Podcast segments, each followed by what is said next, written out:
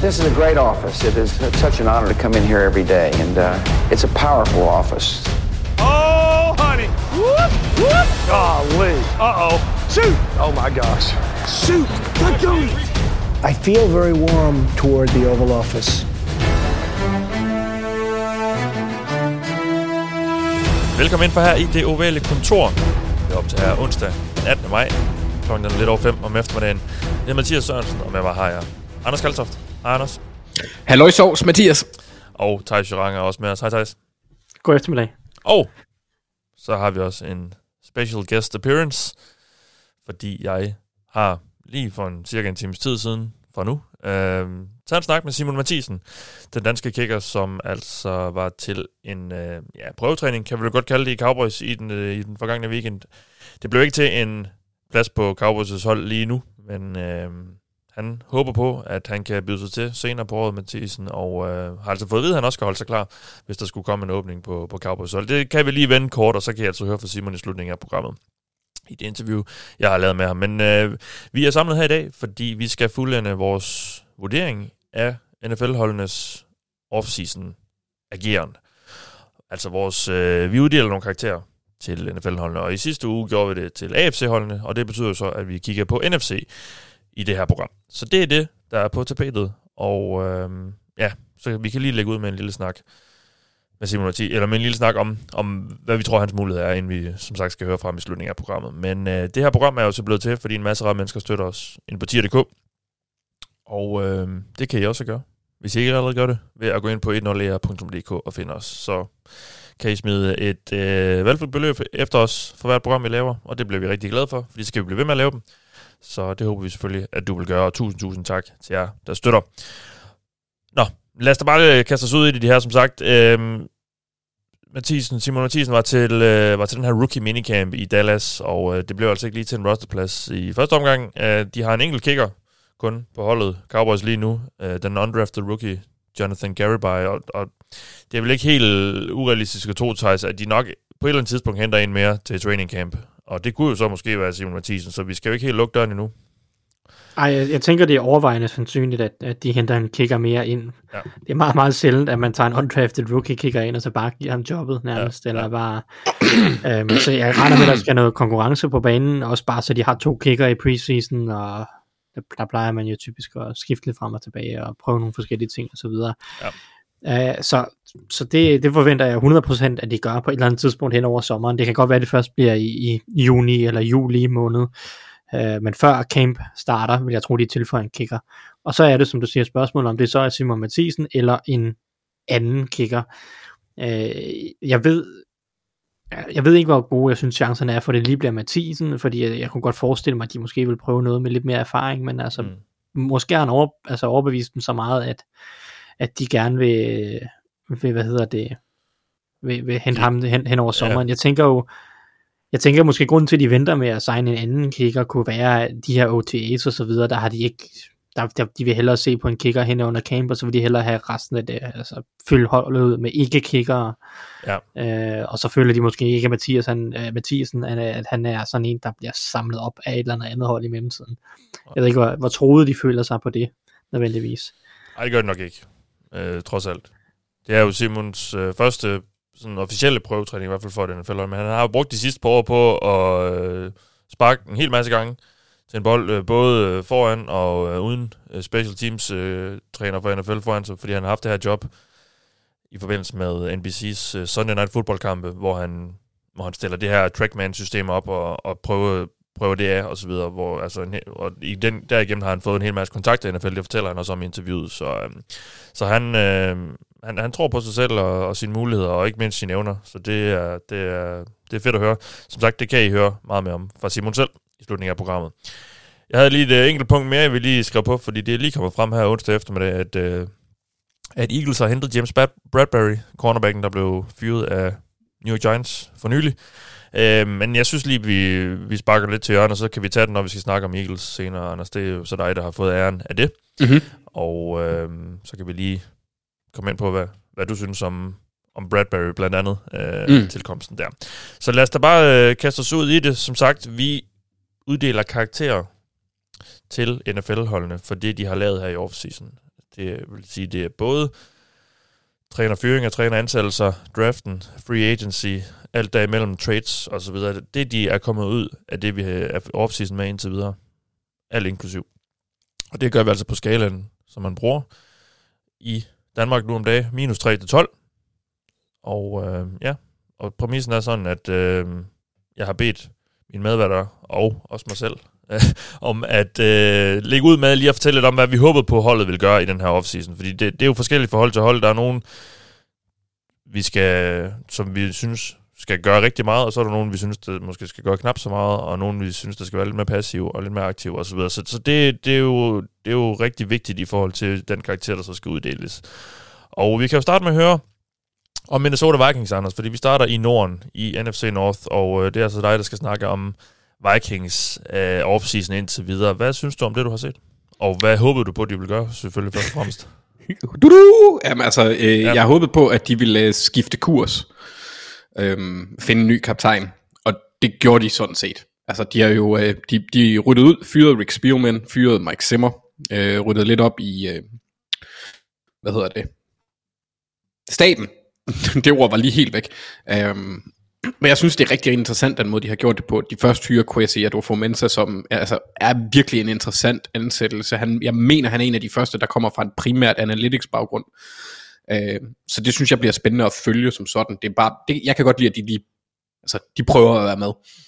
Øh, det er positivt, jeg kan godt lide processen, og så at de, øh, de hyrer modsat Simmer øh, på trænersiden i Kevin O'Connell. Ja, altså fra en, fra en defensiv til en offensiv træner.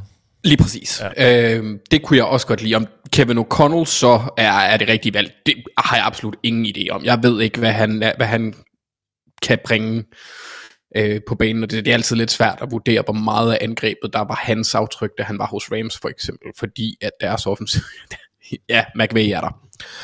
Um, ja, de håber nok på, at det bliver en Zach Taylor historie, bare blive minus de første tre år. Ja, hvis vi siger det, jeg tror, jeg, tror, de, jeg tror hellere, de vil have en Matt LeFleur, hvis ja, jeg skal være helt ærlig. Det kan godt være, de vil det. Ja, ja.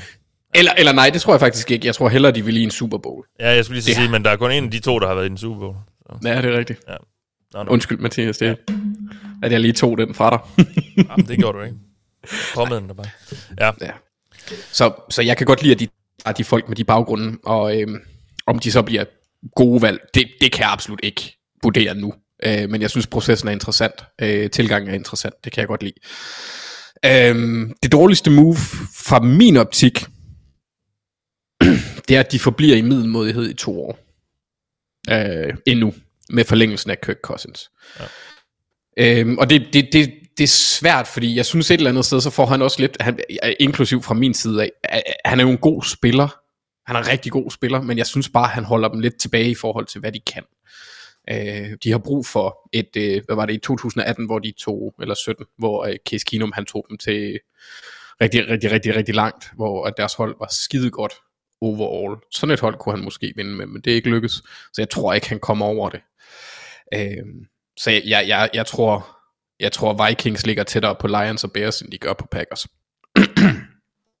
Sådan på grund af ham.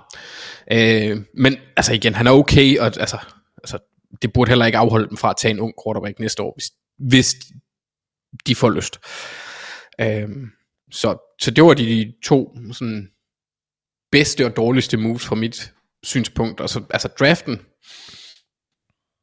er spøjs, og det er meget afhængigt af, af øjnene, der ser. Øh, ja. Men man må da, hvis man skal tro de klip, som de selv har udsendt på Twitter, øh, så må man sige, at første runde i hvert fald var en succes, fordi de begyndte tidligere at snakke om Louis Scene, efter de havde handlet sig ned. Og, og, og det, det, blev, det, var, det var ham, de endte med at få. Det var fedt. Mark har jeg, har jeg lige forhørt mig hos os. Han er rigtig glad for Louis Scene. Ja. Øh, det var det mest positive. Safety, øh, men ellers så... Hvad siger du? Ja, han, er, han er safety. Ja, safety fra Georgia, ja. som de to med det 32. valg ja. i øh, første runde. Og så, øh, Mark han havde, han havde egentlig, han ramte nogenlunde hen af den følelse, jeg havde også, eller jeg ramte hans hedder det jo så. Øh, fordi jeg vil egentlig give dem, give dem, give dem syv. Jeg synes egentlig, det er interessant, processen, valgene. Der er ikke rigtig noget, jeg synes, der sådan er er skidt. Øh, så det med Cousins, det træk, trækker en lille bitte smule ned, øh, men så er det heller ikke værre end det. Ja, Men Mathias, nå ja, ja. Nej, men jeg, jeg, synes, jeg synes godt, man kan tillade sig lidt at stille spørgsmålstegn ved, om det er den rigtige vej, de er gået ned af med det her nye regime. I forhold til Cousins. Ja, jeg får lidt sådan uh, Falcon sidste år vibes. Altså, skulle de hmm. måske ikke bare have reddet plasteret af, og så se at komme videre? Det kunne godt være, altså når man ser, hvor divisionen står, så er der jo, altså hvis de sagde farvel til Cousins og tog en, en billigere aftager eller et eller andet, så ville de jo ikke være ret langt fra, hvor Lions og, og, og Bears er øjensynligt. Nej. Øhm, Men det af bunder- forskellige årsager. Men det, og jeg, jeg synes jo egentlig ikke, at Kirk Cousins er en, en dårlig quarterback. Han er sådan set ganske fin. Jeg tror bare ikke på, at de kan vinde Super Bowl med ham. Nej, men det er jo så også derfor, de ikke får højere. Øh, Ja.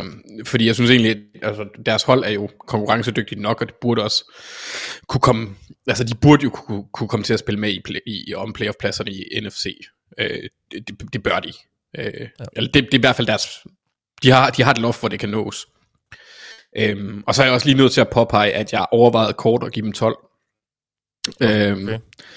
Jamen, jeg synes, det er ret imponerende, at man får draftens bedste spiller som undrafted free agent. De fik Luigi Villain, De fik Louis... Nå ja, ja, ja. eller, eller Villain, Som, jeg, af, som jeg, ja, jeg vil sige villain. ja. Luigi. Luigi Villain, som Yes. jo, ja, hvad var det, jeg så? Jeg synes allerede, jeg så et eller andet hype om ham for en anden uh, rookie minicamp, om at han, uh, han så ret godt ud, hvis nok, eller et eller andet. Ja, Det vil, altså med det navn, så bliver han også bare en, en konge, ja.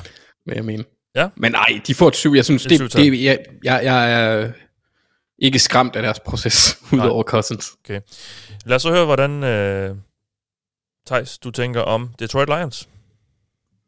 Ja, jamen, øhm, det var jo lidt en, jeg ved ikke rigtig, hvad jeg skulle forvente til, til Lions' offseason.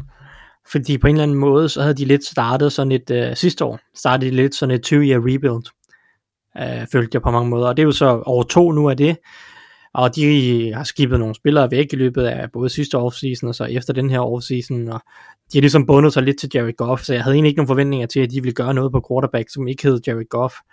Øh, så det har jo ligesom dæmpet forventningerne lidt til, at, at det egentlig mest handler om at bygge holdet op. Altså de skal have nogle flere våben især måske, øh, havde jeg forventet, og så flere dygtige forsvarsspillere, især i, måske i deres back seven, følte jeg var, var svag sidste år.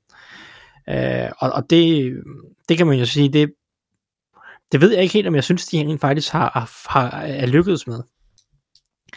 Og, og jeg, jeg tror faktisk generelt, at jeg er lidt skuffet over Lions hold, hvor, hvor få forbedringer de egentlig har lavet sig, eller for- formået at, at gøre for et hold, der var så dårligt. Ja. Hvis, hvis jeg skal være helt ærlig. Uh, og jeg ved godt, at det er fint ikke at gå ud og spendere en hel masse penge, men de kunne sagtens have hævet nogle billigere og nogle erfarne løsninger ind. Fordi hvis man tager DJ Chark ud af det her, som jeg synes var en fin, en fin tilføjelse. Altså generelt synes de har gjort det fint på wide receiver, hentet DJ Chark ind og fået Jameson Williams. Man kan diskutere den der Jameson Williams trade, uh, Williams trade en, en hel del, uh, og jeg synes jo i, i bund og grund, det var lidt unødvendigt og lidt mærkeligt, men, men altså, Ja, altså det det, er- det, det, de ender med at betale for at komme op, eller det, Ja, det, ja, det, de det- gør de- det. Ja, og det er jo ikke så galt, at de ender med, men det er altså den der beslutning om, at man absolut gerne vil 22 eller 20 pladser op, øh, Ja. og sådan nogle ting. Altså, det, det, det er sådan lidt mærkeligt, men altså på grund af grund af, at de er blevet meget stærkere på wide receiver, og det var der brug for, så det, det synes jeg overordnet er plus med, med tilføjelsen til Jameson Williams og, og DJ Chark, øh, som så kan danne en, en, en habil trio med, øh, med Amon Ra og St. Brown. Så det er sådan, det er sådan set fint nok, men hvis man tager DJ Chark ud af det, så de to mest markante tilføjelser, Lions har lavet i free agency, det er Jared Davis og Sean Elliott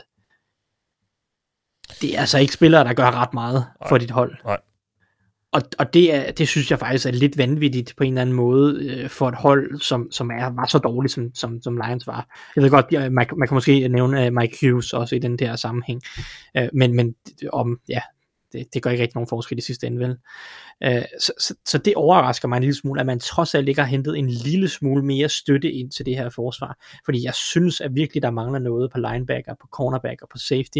Man satser virkelig hårdt, synes jeg, på, at, at Jeffrey Okuda bliver en profil uh, på cornerback, ellers så synes jeg, det ser forfærdeligt tyndt ud. Og safety, uh, Tracy Walker har man jo forlænget med, det er fint, men, men den anden safety position, der, der er det jo netop til Sean Elliott eller Kirby Joseph, eller der skal kæmpe formentlig deres tredje rundevalg, Kirby Joseph.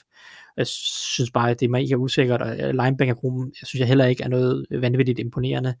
øhm, med Alex Anzalone og Derek Barnes. Og sådan. Jeg synes bare, i forhold til det her, det var et dårligt forsvar sidste år, øh, der virkelig manglede profiler på mange positioner, så er jeg ikke imponeret over, hvor, hvor meget de egentlig har forsøgt at forbedre det. Og så er jeg klar over, at de op foran har draftet Aiden Hutchinson, og i anden runde også en Josh Pascal, to øh, pass rusher. Øh, det er også mægtig fint, og det, og det, øh, det, det var forventet, øh, at de ville tage en pass rusher der med, med det andet valg og så videre. Og, og det er også fint, det er ikke fordi, jeg synes, de har haft en dårlig overseason som sådan. Der har taget nogle fine valg rundt omkring, og der er også spillere, jeg godt kan lide. Jeg er stor fan af DJ Chark, og ja. Hutchinson er dygtig, og jeg er kæmpe fan af Malcolm Rodriguez i 6. runde, og Kirby Joseph er et fint valg. Jeg kan også godt lide Just Pascal og så videre. Så deres draft var overordnet set fint nok.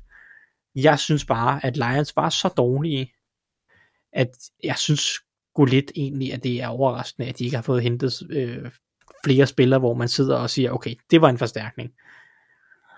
Um, ja. så, så, så jeg er lidt skuffet, tror okay. jeg, i sidste ende, fordi at, at jeg er sikker på, at de nok skal blive bedre, end de var sidste år, af flere grunde. De har mange unge spillere, som også øh, forventes at tage et skridt frem og så videre. Men når du har Jerry Goff som quarterback, så har jeg bare, så, så mangler jeg mere styrke på resten af rosteret. Ja. Så, så jeg synes, øh, jeg har givet dem et firtal. Okay. Øh, jeg synes faktisk ikke, det er så imponerende. Øh, og det er ikke fordi, jeg ikke tror på projektet, og det er ikke fordi, jeg havde forventet det helt store øh, festfyrværkeri af signings. Men jeg synes, jeg synes del med ikke det imponerende, at du kommer ud af en offseason med DJ Chark som den eneste sådan known improvement. Måske med undtagelse af Aiden Hutchinson, ikke? Men altså, ja, ja. På, på et hold, der er så dårligt, at det er så de to eneste spillere, hvor du siger, okay, det der, der, der er de blevet stærkere. Og så resten, det er bare sådan, hmm, det ved jeg ikke rigtig, vel? Fordi Jameson Williams er jo nok også en forstærkning, men han har også en skade, han skal blive klar fra, og så videre, ikke? Mm. Ja. Det synes jeg er lidt skuffende, måske. Ja. Altså, jeg, jeg kan egentlig godt leve med, at de ikke sådan for alvor trykker på speederen endnu. Fordi det, det, det, synes... det kan jeg sagt. Ja, men, men, men jeg gad ikke rigtig godt have set dem tage en quarterback, altså en Malik Willis, jo, øh, efter det fald, han, han endte med at tage. Okay, fair nok, hvis de bare simpelthen bare ikke kunne lide ham, eller den type quarterback han er, eller ikke ser noget vildt potentiale i ham, okay, det er så, så er det jo så fair nok, men, men jeg synes, hvorfor ikke bare tage chancen på ham, når han er der? Altså, de har jo intet at miste ved det. Øhm, slet ikke med Jared Goff, som ham, der, mm. der varetager den position lige nu. Så, så det, det, det skuffede også mig lidt. Øh, men jeg, jeg kan godt, jeg kan godt, øh, jeg synes det er fint nok, de tager et år mere, hvor de siger, okay, nu er vi sådan lidt halv, halvring, og nu har vi no. lidt flere brækker, og, og det får vi også næste år, og så begynder det at ligne noget. Men, men, men hvor skal det, den, det er jeg jo helt, helt, helt enig i. Ja. Men, men når man er i den proces, så kan man sagtens hente spillere på etårige kontrakter, som bare er, du ved, sådan legesoldater i et enkelt år. Øh, bare, ja. øh, bare skal ind og bare lige fylde en plads ud. Øh, så, så holdet ikke er så dårligt, fordi det kan godt være, at man accepterer at være halvdårlig igen, men, men hvis du har et, et hold, der, der slet ikke er slagkraftigt, og man altså på niveau med sidste år, så taber du også bare rigtig meget, fordi så bliver det kulturen og bliver bare træls. Og det er jeg ikke sikker på, at den gør nødvendigvis, fordi øh, der er noget tiltro til trænerstab og alle mulige andre ting, som kan gå deres vej. Men, men man kunne jo have gjort, altså øh, man, man kunne sagtens have hentet et par par spillere, der kunne have fyldt lidt ud, øh, eller i hvert fald givet noget konkurrence til de unge spillere, som man at i det mindste vidste, at okay, hvis ikke de her unge spillere lykkes, for eksempel hvis Jeffrey Okuda ikke er klar efter to skadesblade øh, træls år, så har man i det mindste en erfaren cornerback, så man ved, at lokummet ikke bare brænder helt, altså så det hele ikke bare brænder sammen. Øh, og det samme på linebacker. Hvis nu ikke Derek Barnes sidste års fjerde rundevalg var klar til at starte, så ved jeg godt, altså det kan være, at de mener, at Jared Davis er det, men det, det, det er der jo så forskellige holdninger til, måske. Ikke? Øh, og, og ja det er bare måske lidt det, som jeg sidder og efterlyser, for der synes jeg jo bare, at man kan tage andre hold, der er lidt i samme situation. Synes jeg, der er nogle andre hold, der har været bedre til den øvelse. Øh, for eksempel Giants og deres offensive linje, ikke? Altså, og henter, når man henter John Feliciano ind og Mark Lewinsky, mm. det er jo ikke spillere, der koster mange penge på lang sigt. De kan bare gå ind i år og udfordre nogle af de her yngre spillere, som man så, man har valgt en tredje runde, en guard i tredje runde, og en, og en offensiv linjemand i femte runde også. Øh, og sådan, de kan gå ind og sige, okay, hvis de unge spillere er klar, så spiller vi dem, ellers så har vi en, vi kan starte i mellemtiden, ikke? Det savner jeg lidt fra Lions i den her offseason, fordi der er så mange spillere, eller så mange positioner, hvor de kunne have brugt noget mere konkurrence, synes ja. jeg. Okay. Modtaget, vi ender på et firtal, og så springer vi til Green Bay, og det er mig, der skal snakke om dem. Og øh, jamen, altså mit håb for det her hold var, at de skulle sørge for at ordne tingene med Rodgers, og så skulle de sørge for, at det er hold igen havde potentiale til at kunne spille om at komme i Super Bowl, som de jo har gjort de sidste par år. Og øh, det første, det formåede de jo at gøre, altså at få lænket skårene med Rodgers. Øh, det var godt nok dem selv, der havde fucket det op, men øh, det formåede de så at få løst igen. Og det, det vil jeg godt rose dem for, taget betragtning af, at vi jo som udgangspunkt kun kigger på den her offseason. Fordi nu har vi bare set, altså han er han er, han er bogstaveligt talt via MVP-niveau. Han er sindssygt god stadigvæk, Aaron Rodgers. Han fungerer rigtig godt i det her angreb, og han har tydeligvis en rigtig god connection med Matt LaFleur. Og så snakker vi ikke mere om det der Jordan Love valg, fordi det var en kæmpe fordæse. Øh, men de formåede jo at, at nå til enighed med Rodgers, og det begyndte også at være lidt rygter om i slutningen af sæsonen øh, sidste år, at det nok ikke var så slemt alligevel, som det havde været, og at Rodgers var, måske var kommet lidt på andre tanker. Så deres bedste move er at holde fast i Aaron Rodgers, fordi så længe du har en quarterback af hans kaliber, så kan du komme rigtig langt i NFL. Og så den anden del af mit håb var jo så, at de skulle sørge for, at det her hold igen ville have potentiale til at være contender. Altså at der ligesom skulle være noget omkring Rodgers selvfølgelig, øh, først og fremmest på, på angrebet, men også på forsvaret.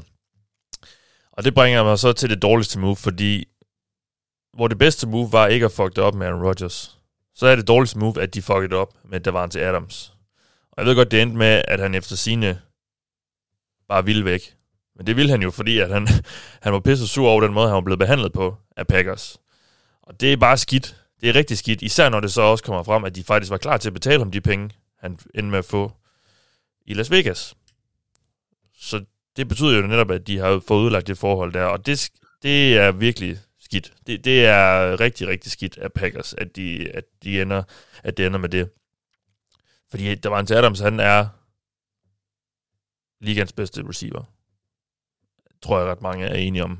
Og i hvert fald er han som minimum en top 3 receiver i NFL, og han har haft en helt vanvittig god connection med Aaron Rodgers. De to har jo øh, nærmest øh, bare på alene hånd kunne, kunne bære det der angreb øh, nu de sidste par år. Så han efterlader et kæmpe hul, det var en til Adams, og, og det, at de ikke kunne, kunne finde ud af at, at holde styr på ham og holde fast i ham.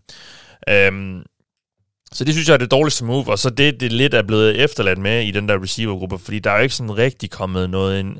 Jeg ved godt, de har hentet Sammy Watkins, og så har de draftet Christian Watson og, og sådan noget, men det er jo ikke... Øh, det, det kan jo på ingen måde sammenlignes med det, de havde før. Jeg ved godt, man, man, man, man kan jo så netop ikke erstatte det var en til Adams, fordi han er så god, som han er. Men jeg synes, jeg, jeg, jeg, jeg, det vil komme bag på mig, hvis ikke Aaron Rodgers sidder tilbage og tænker, okay, det er ikke super spændende det, jeg har arbejdet med nu, og vi ved, at han ikke er super begejstret for rookie, rookie receiver nødvendigvis, Aaron Rodgers, fordi han godt kan lide at have tillid til sin receiver og den slags. de har også mistet Marcus Valdes Scantling.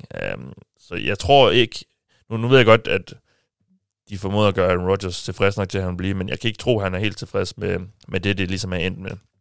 Så det synes jeg er deres dårligste move. Og så ender vi jo sådan lidt i sådan noget middelmådighed, altså fordi, ja, Packers kommer stadigvæk til at være relevant, fordi de stadigvæk har Aaron Rodgers. Og det var jo den klare første prioritet. Så det, at de ligesom formår orden, det, det synes jeg som sagt, de skal have, skal have, skal have ros for. Og det kunne, det kunne sagtens retfærdiggøre, at man gav dem en høj karakter. Men jeg, de, jeg synes også stadigvæk lidt, at de skal have et slag over alderen for, for at, at bringe det der ud til, hvor det, det endte. Um, selvom jeg godt ved, at vi jeg lige har sagt, at vi kun skal fokusere på den her offseason. Men, men igen, de, de får ros for at holde fast i ham. Og Adams, øh, Davante Adams, er, som sagt et kæmpe tab, og det kommer med al sandsynlighed til at betyde, at det her angreb bare ikke bliver lige så godt i år. Det bliver ikke lige så højt flyvende, som det har været de sidste par år. Det tror jeg bare ikke, vi kan regne med, slet ikke i starten af sæsonen, fordi der bare mangler en det Adams, som, som jo fyldte så mega, mega meget på det angreb. Um, I forhold til, hvad der sådan er kommet ind, det er jo ikke sådan rigtig så, så nævneværdigt, uh, sådan ud over det der på receiver, som der har været lidt af. Altså, de tager Quay Walker i første runde, linebackeren der, det, det valg er jeg ikke, var jeg ikke mega vild med, da det skete, og det er jeg egentlig stadig ikke. Jeg synes, jeg synes måske godt, man kunne have fundet en marker til Devondre Campbell, som de jo øh, re-signede i den her offseason øh, på en lidt anden måde, øh, ved at bruge knap så, så mange ressourcer på det. Så det, det valg er jeg ikke super vild med, men ellers kan jeg faktisk rigtig godt lide deres draft. Jeg synes, de får tilføjet en rigtig god dybde til begge linjer. Øh, det var til Wyatt, Wyatt, de tager der i bunden af, af første runde, kommer ind og øh, henter Sean Ryan og Zach Tom ind til, til den offensive linje, som, som kan være gode backup-typer der. Så jeg kan faktisk rigtig godt lide deres... Øh, resten af deres draft, Kingsley og Nick Barry, uh, øh, edge rusher får de også i femte runde. Fin spiller, der kommer ind der og giver noget god dybde på edge også, efter de mistede så Darius Smith. Så um, det meste kan jeg egentlig meget godt lide. Det har ikke været super flashy uh, i Packers, så, så jeg ender på et syvtal. Vi er ikke helt oppe at ringe, og vi er heller ikke helt... Altså, jeg synes faktisk, det er udmærket. Altså, igen, omstændighederne taget betragtning med, med, med de spillere, der er utilfredse, så får de så løst det med den ene, og så ryger den anden. Øhm, det, det trækker jo både op og lidt ned. Så jeg synes, jeg vil, jeg vil sige, at jeg ender på et syvtal igen, fordi at vi kommer til at snakke om Packers i år som en contender i, i NFC, og så længe de har formået at holde sig til at være det, så, så kan jeg ikke være helt utilfreds. Så det bliver altså et syvtal. Mathias, nu kan det godt være, jeg, jeg har været vågen siden klokken halv fem, så jeg zonede lige delvist ud, måske, jeg ved det ikke. Æ, nævnte du Jair Alexander? Ja, men de forlænger med. Ja, men det, det, det, synes, det synes jeg også er kæmpe vigtigt move. Ja, det er det også jo, især hen i, over de kommende år. Øh, ja. Lige nu her, han var, han var ikke som sådan på vej ud af døren, men ja, det, det er selvfølgelig en, en, en vigtig spiller at holde fast i over de kommende år. Øh, mm. Deres top cornerback der. Så, så ja, også god, god business at få styr på det allerede nu, så de ikke skal, skal bekymre sig om det de kommende år. Vi runder af i uh, NFC North med Chicago Bears, Anders. Ja, og her er jeg sådan, jeg er jo lidt nødt til at sætte det op en smule, fordi det handler jo som udgangspunkt, øh, altså om udgangspunktet hedder det. Så jeg kan jo ikke bebrejde de nuværende for de, tid, øh, de nuværende lederes fejl, øh, eller de nuværende ledere for de tidligere lederes fejl. Øh, men Bears virker bare til at være i en skød situation, og jeg stoler på ingen måde på ejerne. Øh, og det afspejler sig også i min kritik. Deres bedste move i år, det var at fyre Ryan Pace og Matt Nagy. Øh, det synes jeg, det, det var på tide. Øhm, de fik mere end nok tid til at forsøge at bevise noget. Og det lykkedes ikke rigtigt for dem. De havde en enkelt god sæson eller to, men ellers så var det, der langt mellem snapsene. og så øh, er jeg ret glad for, for hyringen af, af Ryan Poles. Det synes jeg er spændende. Han har en sjov fortid. Øh, og en interessant øh, type at følge. Hvor jeg derimod er lidt mere med med deres træneransættelse i, i Matt Eberflus, og det er jo baseret lidt ligesom vi, vi har snakket om det så mange gange. Han er en defensiv træner, så det vil sige, selv hvis Luke Getzi er en fremragende, eller nej, hvis han er god, så bliver han jo hyret, Luke Getzi, der er deres offensiv koordinator nu, tidligere Packers øh, something. Og øh, så skal de ud og finde en ny. Og det, det er jeg lidt bange for, når det er sådan, at deres fremtid er Justin Fields lige nu jo. Altså det må man jo, det må man jo synes. Altså det, det skal være ham. Ja. Og det kan, jeg kan godt blive en anelse bekymret for hans opstart. I, i forhold til, hvad de, hvad de giver ham af muligheder. Fordi lige nu, altså deres offensiv linje er skrald. Deres receivers er skrald på nær Daniel Mooney, der er smuk og dejlig. Øh, Cole Kmet er en fin tight end. Fin. Men de har ikke rigtig nogen spillere længere. Så for mig at se, og det er også lidt, at nu, og jeg kan ikke holde mig op, for det dårligste move, det er, at de fyrede Ryan Pace og Matt Nagy et år for sent. Ja. Fordi det efterlader, øh, hvad hedder det, Poles og, og, og, og Eberflus med et kæmpe oprydningsarbejde, der burde være begyndt sidste år. Men de er i basalt set i min optik i år to af et rebuild, hvor de ikke rigtig har fået mulighed for at arbejde på det i år et. Og, øh, og, og der vil jeg gerne kritisere ejerne, for jeg synes simpelthen, at de gav for lang snor, og jeg synes også, at Bears' handlinger lige nu vidner også om en organisation, der sådan lidt desperat forsøgte at redde sit liv, og så derefter, så, så, så kommer de nye og skal rydde op, og det synes jeg bare er for dårligt, at, at ejerne ikke, at, at McCaskey-familien ikke tog en beslutning noget før. Fordi de virker til at have et eller andet forhold til Ryan Pace. Et eller andet. Men, men nu, nu er det også en familie, der er, øh, som jeg i hvert fald, søn af, af, af ejeren, er pænt upopulær af hvad jeg har kunne forstå. Der var nogle spøjse ting, han havde gjort. Okay. Øhm, øh, fremstillinger og sådan noget, når de har hentet folk i free agency. Jeg kan huske, der bare sådan, hvor han opfører sig ret spøjst. Øhm, så jeg synes egentlig, det, ja, det, det, det er svært for mig, fordi jeg synes, Pace trækker en lang skygge over det her hold, hvilket også er derfor, øh, som Tejs påpegede i sidste, øh, forrige udsendelse, og har ret i, øh, da jeg kritiserede dem for ikke at gøre nok for Fields. Det gør jo, at det er svært at vurdere deres offseason i år, fordi de ikke rigtig har haft ret mange midler til faktisk at fokusere på det område, fordi de skulle rydde så meget op. Ja. Øhm, det er sådan lidt, altså Pols han har, han har overtaget et palæ, men det er fyldt med skimmelsvamp, som skal fjernes først, ikke? Altså, ja. så min optik, der er ejerskabet for en minus 3, for at være alt, alt, alt, alt, alt, alt for langsom i handlinger og give pace alt for lang tid. Selve offseason til, til Bears, øh, til Pols og Eberflus, har jeg, har jeg sat på en, en lav 4, fordi de trods alt har fået gjort lidt rent, og så har de fået noget ud af det også. Altså de, de kom af med Khalil Mack, ja. og fik et andet rundevalg. Det er okay, men de er ikke blevet bedre i år. Og, og jeg, jeg, jeg er sgu nervøs. Det må jeg ærligt indrømme. Ja, uret tækker jo, altså på Fields lidt. Jeg ved godt, vi kun er over to, men, men vi snakker jo meget om det her med, få nu udnyttet, hvis du har en ung quarterback, som viser noget potentiale, få nu udnyttet, han er billig. Altså, Ja, jeg ved, og så ved jeg ikke helt endnu, om vi har set nok for Fields, men, men jeg synes bare, at de glimt, der er, burde gøre, at Bears bare går all in. Altså, basically. Jeg ved godt, og så, så er vi tilbage ved det der med, de havde ikke så meget at skyde med i den her offseason. Det er fair nok, men det kunne godt have været mere øh, sexet. Det kunne det, altså vil jeg også sige, altså det er de færreste quarterbacks, der i så tidlig en alder kan klare sig med så, så dårlig øh, medspillere på den offensive side. Ja, ja. Øh, altså Joe Burrow er måske en af de få, der kan og har gjort det, ikke? Øh, og det var, de, han havde trods alt også nogle receivers. Ja, han havde jo hæderlige, hæderlige receiver. Øh, ja, men den offensive, den offensive linje er lige så skidt. Øh, ja, ja. Jamen, så hvor ender vi? Altså, altså du ender med at give mig fire eller hvad? Det gør jeg, ja, fordi okay. jeg synes, at ejerne, de, hvis de hører den her podcast og har lært dansk, så skal de også vide, at jeg synes, de ja. er røvhuller. Ja, den er, den er nok sævet ind nu, så tak for det. det håber jeg. Tak for det, Anders. Vi hopper vestpå til San Francisco, hvor vi skal høre om 49ers, Thijs. Ja. Øh, det var jo en, ja, endnu en, det, det, det lignede jo en endnu en interessant offseason for 49ers.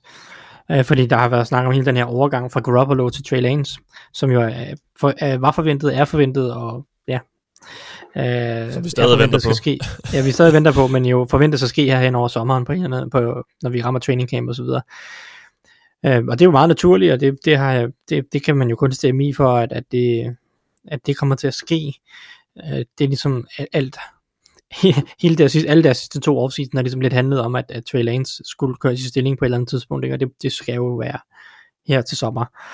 Øhm, så, men på grund af Trey Lance han havde man ikke noget første rundevalg, og man har aldrig haft så forfærdeligt mange penge at rundt med øh, i free agency, så det var sådan lidt en svær offseason for 49ers på mange måder. Jeg, havde, jeg, jeg forventede egentlig, at jeg ville gerne se to ting fra 49ers i den her offseason. Jeg vil gerne have set et fokus på den indvendige del af den offensive linje, og så cornerback. Især cornerback var et problem for dem sidste år. Der var nogle skader og så videre, men, men det var en svag position, som kostede dem dyrt i perioder.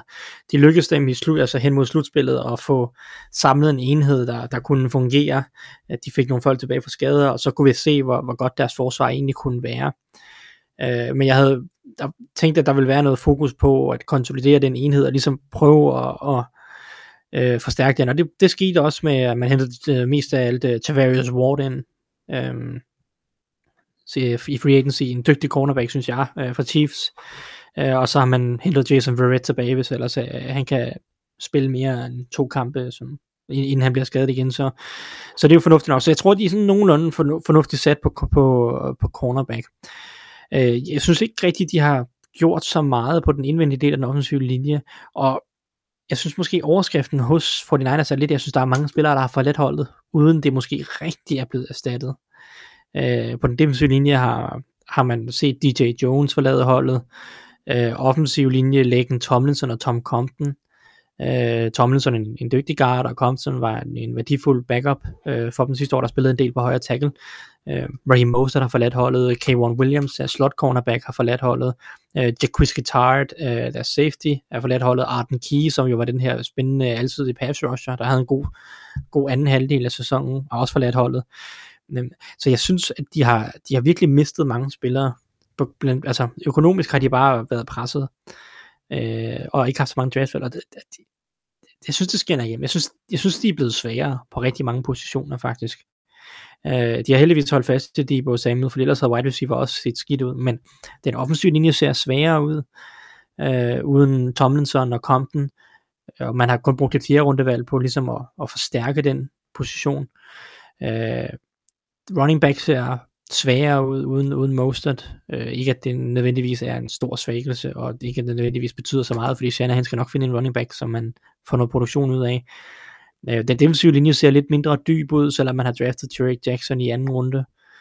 Øh, og også hentet et par andre typer ind, men, men ja, altså, jeg synes, jeg synes 49ers er blevet sværere på rigtig mange positioner, og det irriterer mig en lille smule sådan overordnet for deres årsidsen. Og så er der en ting, som også jeg har lyst til at slå mega hårdt ned på, det er, at de ikke har fået traded Jimmy Garoppolo endnu. Ja, men er vi, ja. er, er, er vi, skal vi til at være lidt bekymret for, at Trey Lance var det så ret dårligt? Ja, du skal til at sige, det, det er så den eneste, som kan forsvare, at de ikke har traded Garoppolo endnu. Det er, hvis de reelt set øh, øh, ikke tør satse på Trey Lance, og, og de gerne vil spille Garoppolo. Øh, ja. det, det, er jo, det, det er jo, I guess, et, et scenarie, som man ikke skal udelukke. Øh, men, men, men det er det eneste scenarie, hvor jeg synes, at det, for, at, at det kan forsvares, at de ikke har traded Garoppolo endnu. Fordi der er bare intet scenarie, tror jeg, hvor de får lige så meget for Garoppolo nu her hen over sommeren, som Nej. de kunne have fået for, ja, så før free agency, eller Nej. i free agency. Ja. Og, og det synes jeg er kritisabelt. Øh, I hvert fald hvis man arbejder ud fra indtagelsen om, at Trey Lance skal være starter. Og det er jo det, de, det, er jo det, de kommunikerer ud. Øh, det er det, alle siger. At de, de tror på Lance, og han skal være starter, og bla bla bla, og hvad ved jeg. Så, så det må være den antagelse, vi kører ud fra. Jamen gør de, ja. gør, gør de så det så meget? Jeg synes bare, jeg hørte, jeg tror det var en eller anden PFF-podcast, øh, jeg hørte, hvor de snakker om, altså man hører jo alle mulige trænere og GM's og sådan noget sige, at vi, vi stoler mega meget på, på den quarterback, og vi er rigtig tilfredse med ham, vi er glade for ham. Jeg synes bare ikke rigtigt, vi sådan har hørt mega meget fra Shanahan og Lynch om, at, at Lance ser rigtig god ud, og han er fremtidens mand. Altså, jeg synes, der er sådan altså, lidt, ja, lidt bekymrende. Det, jeg har læst, er mere sådan, vi tror, vi tror 100% på Lance, okay. øh, men okay. det er rigtigt, de har ikke været ude og sagt, at Lance er klar nu, han er vores Nej. starter nu. Det er sådan mere sådan, at vi tror, vi tror på, at han kan blive god, men ikke, at han nødvendigvis er klar eller god nej, nu. Nej. Det, så det er sådan lidt øh, dobbeltsidigt, øh, sådan træden forsigtig øh, tiltro til Lance-agtigt, ikke? Um, Ja. Men, men, men jeg, jeg, jeg, kan bare ikke, jeg kan ikke bedømme den ud fra, altså jeg synes det er tageligt at bedømme det ud fra andet end at Lance øh, skulle være der starter. Og man kan sige, hvis, hvis nu er man har beholdt Garoppolo, for han skal være der starter, og Lane så har fejlet, så har det måske også været en ret dårlig offseason overordnet set, fordi så betyder det efterhånden, at det der, man gjorde sidste års draft, ikke var så fedt. Øh, og, og det, er jo, det er selvfølgelig noget, man måske ikke kan bedømme så meget på i år, men så er det stadig været en dårlig offseason, ikke? hvis man finder ud af det, ja, at det begynder at pege den vej. Men, men jeg, jeg synes overordnet set faktisk ikke, det har været nogen stærk offseason for 49ers. Jeg tror stadig, det kommer til at være et godt hold, for jeg tror rigtig meget på den her trænerstab. Men hvis man går ned igennem det, så synes jeg, at de er blevet sværere på den offensive linje. Øh, wide receiver er, er okay. De har hentet øh, nogle backup-typer ind og sådan noget, men det er jo heller ikke, fordi det er en stærk position.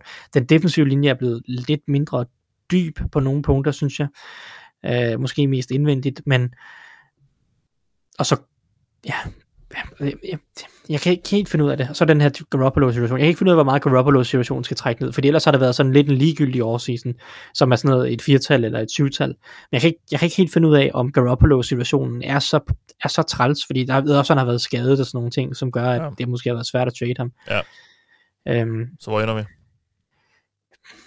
Jeg tror, jeg er venlig ved dem at give dem et firtal, men jeg har virkelig overvejet 0-2, fordi jeg synes, ja. det er blevet sværere, ja. og jeg synes, Garoppolo-situationen er noget høj. Fordi jeg tror godt, man kunne have fået et pænt, hederligt draftvalg for Garoppolo øh, for nogle måneder siden. Og ja. indtil det sker, så synes jeg bare, det har været nederen offseason for dem. Ja, modtaget. Vi er på 3 ud af 5 nu, der har fået 4. Ja, så vi en lille firetal. Vi er ikke så... Vi er slet ikke lige så gavmilde, som vi var i sidste uge med AFC, og det fortsætter nok lidt nu, fordi nu skal jeg snakke om Arizona Cardinals. Og jeg synes faktisk, det var sådan lidt svært sådan lige at helt for mig sådan lige at tænke tilbage og sådan lige omstille mit hoved til, hvad synes jeg egentlig Cardinals skulle gøre? Fordi jeg synes, det har været lidt noget rod i den her offseason. Selvfølgelig først og fremmest på grund af alt det, der har kørt med Kyler Murray og så videre, den usikkerhed, der har været der. Øhm, men jeg endte med, at jeg synes, at de skulle bruge den her offseason på at, at være aggressive. Altså, de, de, de bliver nødt til, synes jeg jo, Cardinals, at, at gå efter det i de her år med Kyler. Fordi han har vist sig at være en, en ret god quarterback, og, og en, man kan bygge noget op omkring. Så jeg, jeg synes jo, de ligesom har skulle, skulle gå efter det. Og det har de også gjort de sidste par år ved at hente nogle aldrende stjerner, nok mere, øh, som nok mere havde øh, deres navn end, end evner efterhånden. Jeg ved godt, så var der J.J. Watt også, men de har været sådan lidt all in også i deres ageren i de, øh, i de spillere, de har hentet ind de sidste par år. De, de har vel egentlig øh, have ønsket, at de var det. Der er bare ikke rigtig sket så meget. Det handler selvfølgelig også om, hvad de har haft af muligheder øh, af penge og så videre, og, og draftkapital. Øhm, men, men det er jo sådan lidt mit håb, og så, øh, så sad jeg så og kiggede lidt på, hvad, hvad gjorde de så? De har bare ikke rigtig sådan gjort mega meget. Der er ikke rigtig sådan noget, der skiller sig mega meget ud. Øh, så jeg har i mine noter ud for bedste move bare skrevet, øhm, og så prik, prik, prik. Fordi jeg kunne ikke rigtig øh, finde ud af, hvad det skulle være, og, og det er sådan lidt af ende med at bare skrive, hvis jeg skulle nævne et eller andet, det var, at det var godt, de ikke betalte en hel masse penge til Christian Kirk. Øhm, som nogle andre jo hent med at gøre. Men der har bare ikke rigtig været noget nævneværdigt, sådan, der virkelig fik mig til sådan at sige, det, det er solidt. Øh, hverken i offseason eller i draften. Øh, eller i free agency eller i draften. Tværtimod. Altså, jeg sidder sådan lidt tilbage og er sådan meget sådan med... Og det er også det, jeg sådan er inde med at, at nævne som min dårligste move. Jeg synes, der er en masse sådan lidt lunkende handler, eller moves af dem. Altså, lad os tage det som det største og mest nævneværdige. Det er selvfølgelig den her handel med Marquise Brown. Som, som var lidt underlig og lidt halvdyr. Øhm, jeg ved godt, de også får et tredje rundevalg med, men de, de giver et første rundevalg for Marquis Brown, og ja, det, jeg, jeg, jeg, jeg, jeg har det lidt bedre med den, efter at have set, at Hopkins øh, fik karantæne der kort tid efter draften, der hvor det blev meldt ud. Det viste Cardinals selvfølgelig godt, og det er også derfor en af grundene til, at de henter ham ind. Så, så det, det blød det lidt op for mig, og det gør det også, at ham, at altså Hollywood Brown og Kyler Murray har, har en forbindelse tilbage fra college, fordi det gør, at man kan forvente, at det rimelig hurtigt kan blive godt mellem de to.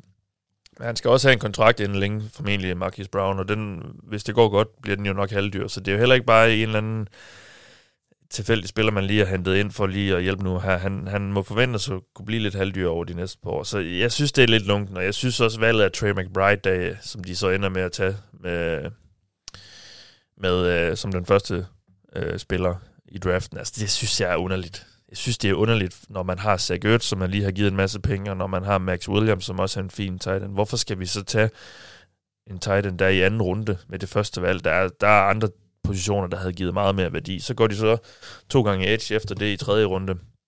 Blandt andet med det valg, de ender med at få fra Baltimore, efter de her handler i, øh, med, med Hollywood Brown. Um, og det er ikke rigtig sådan nogle spillere, som i hvert fald, når jeg har de kloge jeg har hørt sige noget sådan, der, der sådan er rigtig super spændende. Øh, Cameron Thomas tager de der først i tredje runde, og så Mike J. Sanders der i slutningen af tredje runde. Så ja, det er meget lunken for mig, alt det her. Så jeg ender med at give dem en karakter, der hedder 4. Og det gør jeg, fordi de stadigvæk har et fint nok roster. Og jeg tror også stadig på, at de kan være en lille joker. Fordi det kan de, når de har Kyler Murray. Jeg ved godt, de er lidt uvenner med ham, og der har været lidt uro omkring det. Jeg tror nok, de skal blive øh, enige om at fortsætte samarbejdet. Det, jeg, det, jeg tror, det er forhandlingsteknik det, vi har set over de sidste par måneder fra Kyler Murrays side, og for at få en god kontrakt, det vil han have nu og her. Og jeg tror nok, de skal finde ud af det. Og så længe de har Kyler Murray, så, så kan de godt noget, men der er bare... Der er, der er rigtig mange spørgsmålstegn ved det her hold, synes jeg. Um, ikke mindst selvfølgelig playcalleren, headcoachen, Cliff Kingsbury. Vi har bare set det hold her starte godt ud i nogle sæsoner nu, og så, og så, og så, ryger, så ryger luften ud af ballonen. Altså, det, det er ikke super lovende, og de har, de har forlænget med Kingsbury og general manager Steve Keim her i offseason. Det skulle de let gøre, fordi de var på vej ind i de sidste år af deres kontrakter, og det er sådan, sådan opererer man, man ikke lige i NFL på den der måde. Så, så det var sådan, det, at det så lige var fem år, det synes jeg var meget for dem begge to. Um, men jeg giver dem fire, fordi jeg synes ikke, de rigtig er blevet bedre. Forsvaret ser, ser sådan lidt halsløjt ud nogle steder efterhånden nu, hvor Chandler Jones er væk. Øh, der er stadigvæk mange spændende spillere og sjove spillere, men der er noget, der mangler noget der. Øhm, og de sætter lidt for meget deres lid til de her rookies, synes jeg måske nok. Og, øh, og defensive tackle, den, generelt den defensive linje, er sådan lidt halsløj. Så øh, jeg ender på fire, fordi jeg, jeg er sådan lidt med med det her Cardinals, så jeg er lidt skuffet. Jeg synes, det er lidt ærgerligt, at, øh, at det går, som det går for dem. Det er jo også en høj karakter for et hold, hvis bedste move er ikke at være Jaguars. ja, det er det. Jamen, det altså, kan sgu godt jeg være... synes også, det er højt. Jeg ja, synes, det er højt. det går, at vi skal lægge noget. Skal vi jo ned på 0-2? Ja, det er dig, der laver det kalde, Mathias. Nu, øh, nu... altså, jeg, jeg synes, det, det, det, det er vel 4 og 2. Det er fint. De 4 får tre. pil ned.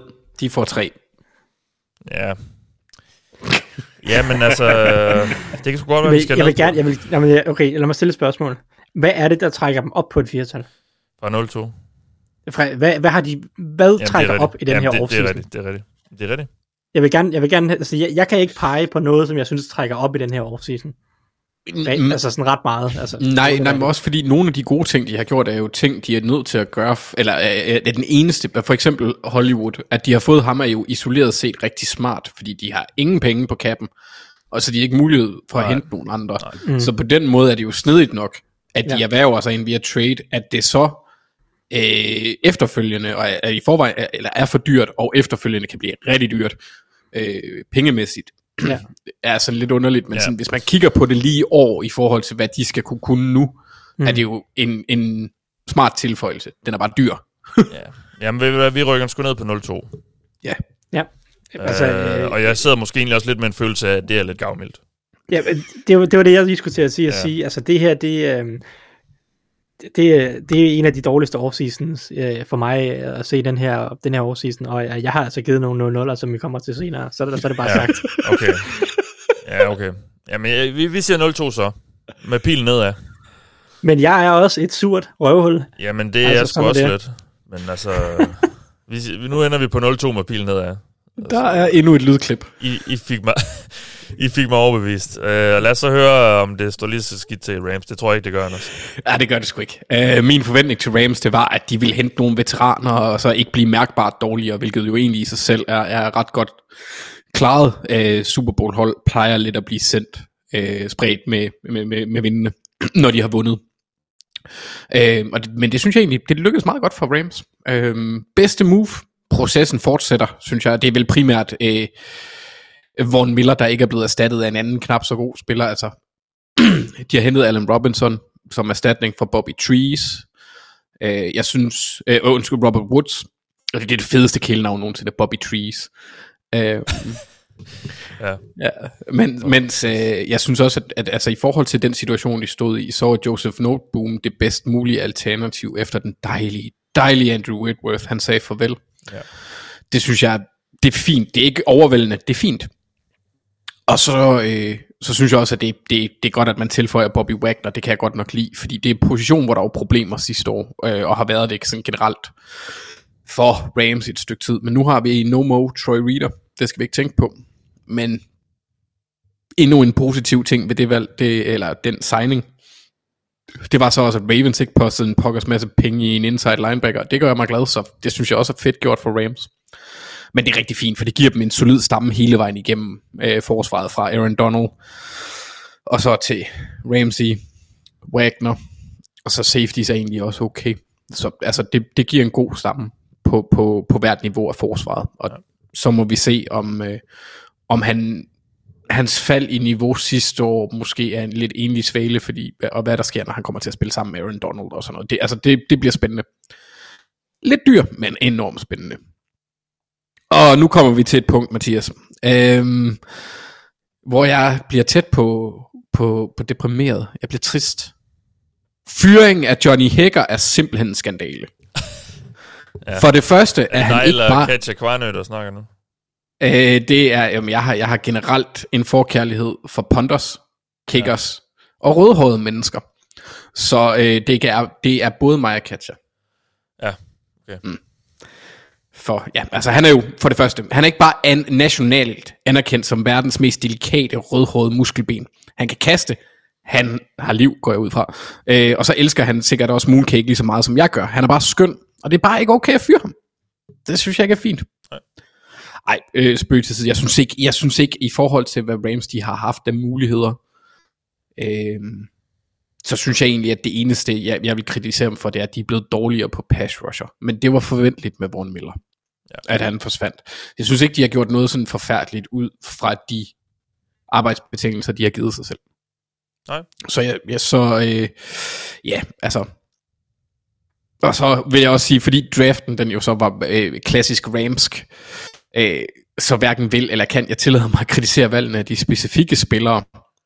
Jeg synes, at positionerne var fine, vil jeg sige. Altså, øh, guard kan de godt bruge, men ellers er det for sent i draften til at banke nogen i hovedet, synes jeg. Ja. For de havde jo først et valg i tredje runde, øh, ved, ved valg 104, ikke? Jo. Så. så er det jo så er det jo begrænset, hvor meget du kan lave, men de havde så heller ikke behov for så meget. Men altså, jeg synes, jeg synes at deres position som top 2 hold i uh, NFC er uh, vedligeholdt, og det synes jeg egentlig er ret godt. Så overordnet set synes jeg, de har haft en god offseason i forhold til deres hold og deres proces. Så de får syv, men heller ikke mere end det. Okay. Nej. Der skal Jeg også synes lidt ikke- ekstraordinært til, øh, hvis vi skal op og have to cifre.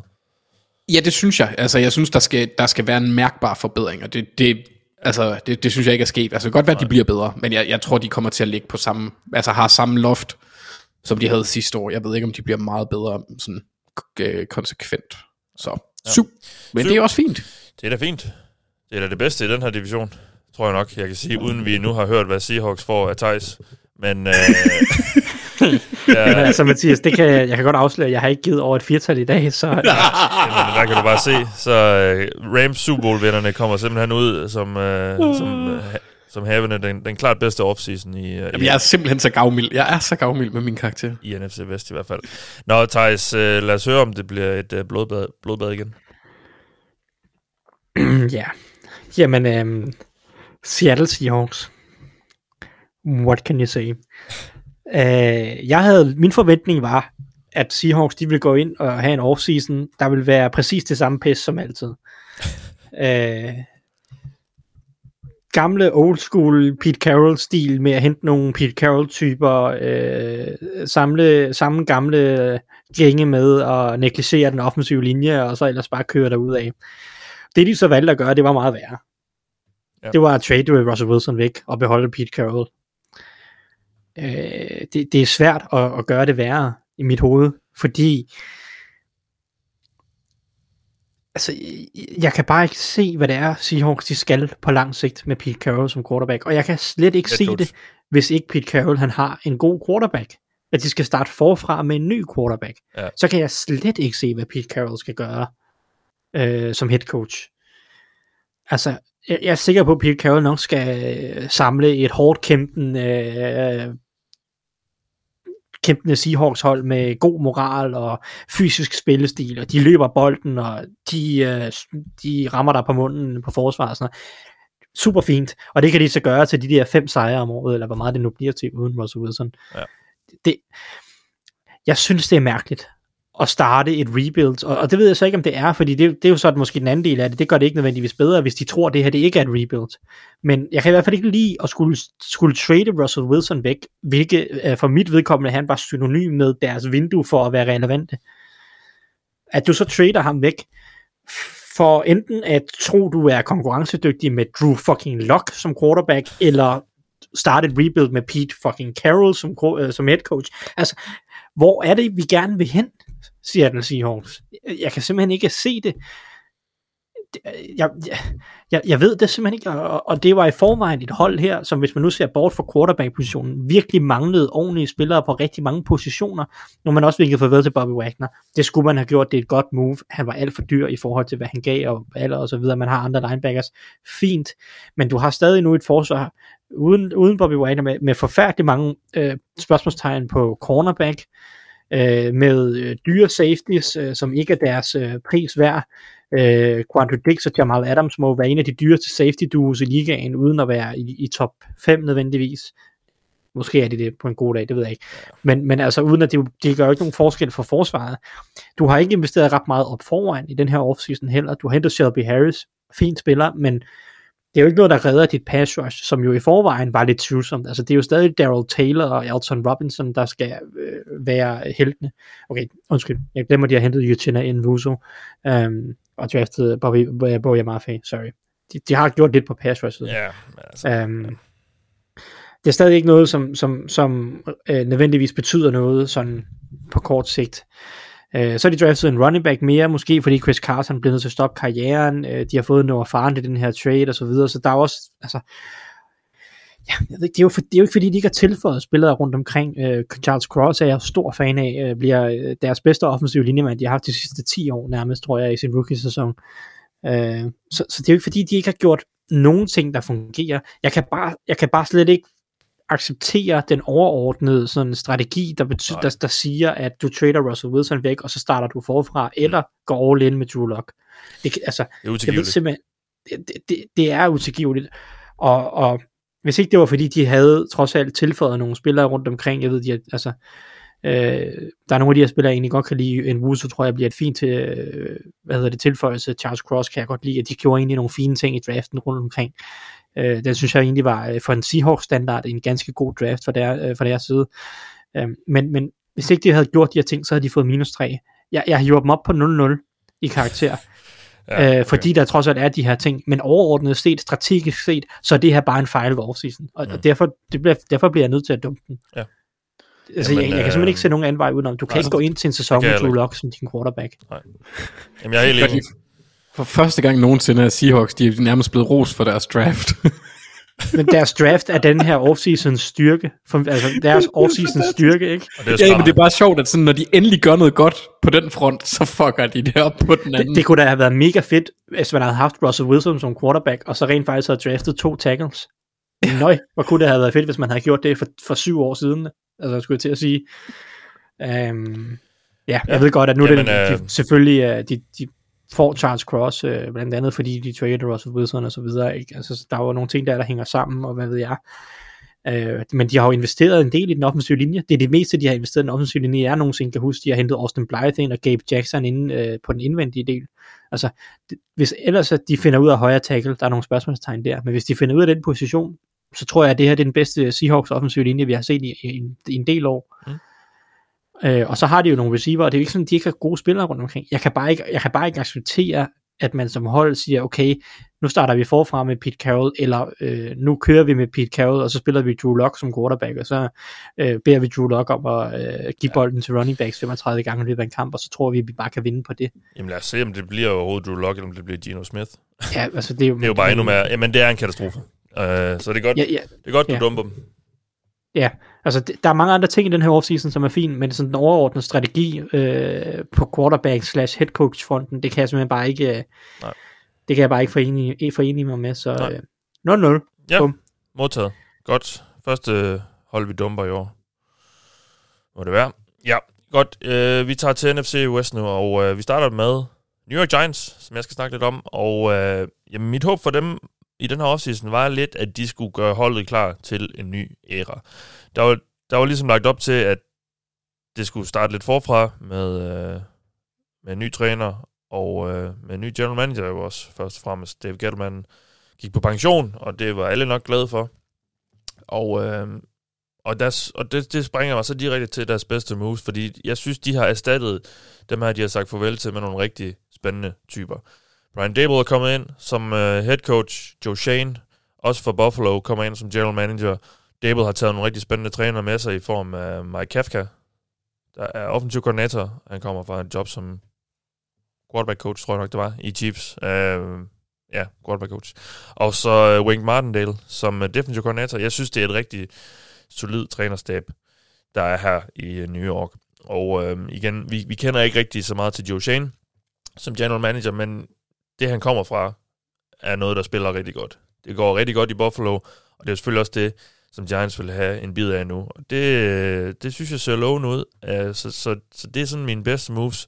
Og, og jeg vil egentlig også smide deres, øh, deres to topvalg i draften ind under bedste moves, for lige at nævne dem, fordi det synes jeg, de fortjener. Jeg ved godt, det, det nærmest var sådan no-brainer begge valg, altså Cameron Thibodeau og, og Evan Neal, men de placeringer, Giants havde der i top 10 med nummer 5 og nummer 7, øh, så var det lidt svært at fuck det op, men det formodede de så også ikke at gøre. Altså, de, de, de, de gjorde det godt. De to, de to, to spillere, som potentielt kan blive hjørnesten på det her hold i mange år fremover på nogle rigtig vigtige positioner. Så det kan jeg kun øh, klappe i mine hænder af. Øh, jeg, synes, at det, jeg synes, det er rigtig solidt. Og de, de har været presset på kappen. De har ikke kunne gjort så mega meget, så der er ikke så meget splashy Udover det, de ligesom har gjort. De er nu så med at fyre James Bradbury efter at have forsøgt at trade ham fordi han jo simpelthen var for dyr i forhold til, hvad de havde af cap space og så videre. Det er selvfølgelig ærgerligt, at de mister en god spiller i det, men det var lidt nok desværre det, der skulle til, sådan som tingene stod i, øh, i New York, men det, der er blevet gjort de sidste par år. Øh, og det er jo lidt meget af det, som Joe Shane og især jo, og øh, men også Brian, Brian Dable jo til dels, øh, har skulle tage stilling til. Altså, de, de overtager lidt et hold, der, der skal ændres en del på. Men jeg synes, jeg synes det er rigtig solidt, det de har, det de er kommet i gang med. Um, så det har også været lidt svært at finde nogle hår i suppen. Men jeg vil så, så det jeg ligesom har, har valgt frem, det er valget af Wandale Robinson der, i anden runde af draften, og det vil jeg egentlig ikke sige så meget om, fordi det gjorde du så smukt, Thijs, i vores uh, draft review. Så gå tilbage og hør det, hvis I vil uh, høre, hvorfor det ikke er så godt et move. Uh, men ellers uh, har de en, uh, synes jeg, det var en rigtig solid draft, som sagt, af, af Giants. Og uh, ja, igen, jeg, jeg synes, det er svært at, at rigtig være sådan utilfreds med noget, taget betragtning af omstændighederne, og hvad de, hvad de ligesom havde at arbejde med, så jeg er altså landet på et tital. Jeg synes faktisk, at Giants er på en spændende retning. Jeg kan godt lide, at... Øh, jeg kan godt lide, at de, de, de virker som om, de godt ved, at de ikke skal vinde noget i år. Jeg kan godt lide, at de, øh, de virker som om, de har noget tålmodighed med det her projekt. Fordi det, det tror jeg, det kræver. Øhm, der er ikke rigtig nogen desperate moves, og jeg kan egentlig også godt leve med, at Brian Dable lige får et enkelt år med Daniel Jones. Man kan godt måske sige, ja, men skulle de ikke have gjort det på quarterback? Øh, Daniel Jones er måske ikke svaret. Øhm, og nej, det er han jo nok ikke, og det, det tyder alt på, at han ikke er i hvert fald fremtidig. Men jeg, jeg synes, det er fint nok lige at give Brian Dable et år med ham, bare lige for at se, om der, han kan grave et eller andet frem. Han gravede tydeligvis et eller andet frem i, i Josh Allen, så, så det kunne, håbet er jo i Giants, at det, der måske kan komme et eller andet lignende der i Daniel Jones. Så, så det, kan jeg, det har jeg egentlig heller ikke noget problem med. Som sagt, de bruger deres to top altså spillere, der kan blive rigtig solide øh, øh, profiler for dem i mange år. Øh, der mangler stadig rigtig meget på det her hold, men der, det var bare ikke muligheden i år for at gøre ret meget. Øh, men jeg synes, øh, jeg synes, Joe Shane og Brian Dable har, har lagt de første brækker i det her puslespil, som ligesom skal blive til noget stort i Giants. Dem synes jeg, de har fået lagt det ret godt, og det, det ser lovende ud, så det bliver så titan for mig. Det er jo så topscoren indtil videre i dag. Mm. Så øhm, ganske begejstret for Giants. Er du lige så begejstret, ja. Anders, for Eagles? Jamen altså, Mathias, som du ved, så er jeg ligesom Chauncey Hannibal fra Blackstreet, så roller jeg jo også med the fatness. Så ja. hvis jeg var objektiv, hvilket jeg jo næsten altid, altid er, altså folk, de ser mig på gaden, så tænker de, huh, ham der, han er fandme objektiv.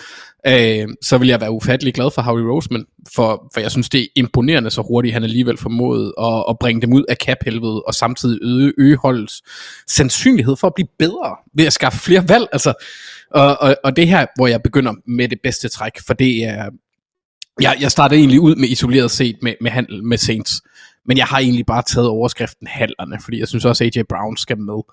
Men den med Saints, det var, altså, det var røveri ved, øh, ved højlysdag. De blev flinset, synes jeg. Altså, det, det var en vild værdi, de fik på det tidspunkt. Øhm, det var et rigtig godt valg, de udnyttede. Øh, det, jeg synes simpelthen, at Saints betalte så meget. Og så at sige ja til en person, der aktivt beder dig, beder dig om at røve dem. Øh, det kan man jo sige, det er jo flot, det er jo smart, dygtig Harvey. Øh, altså, det er jo i min optik selv en kæmpe paddehat kunne finde ud af.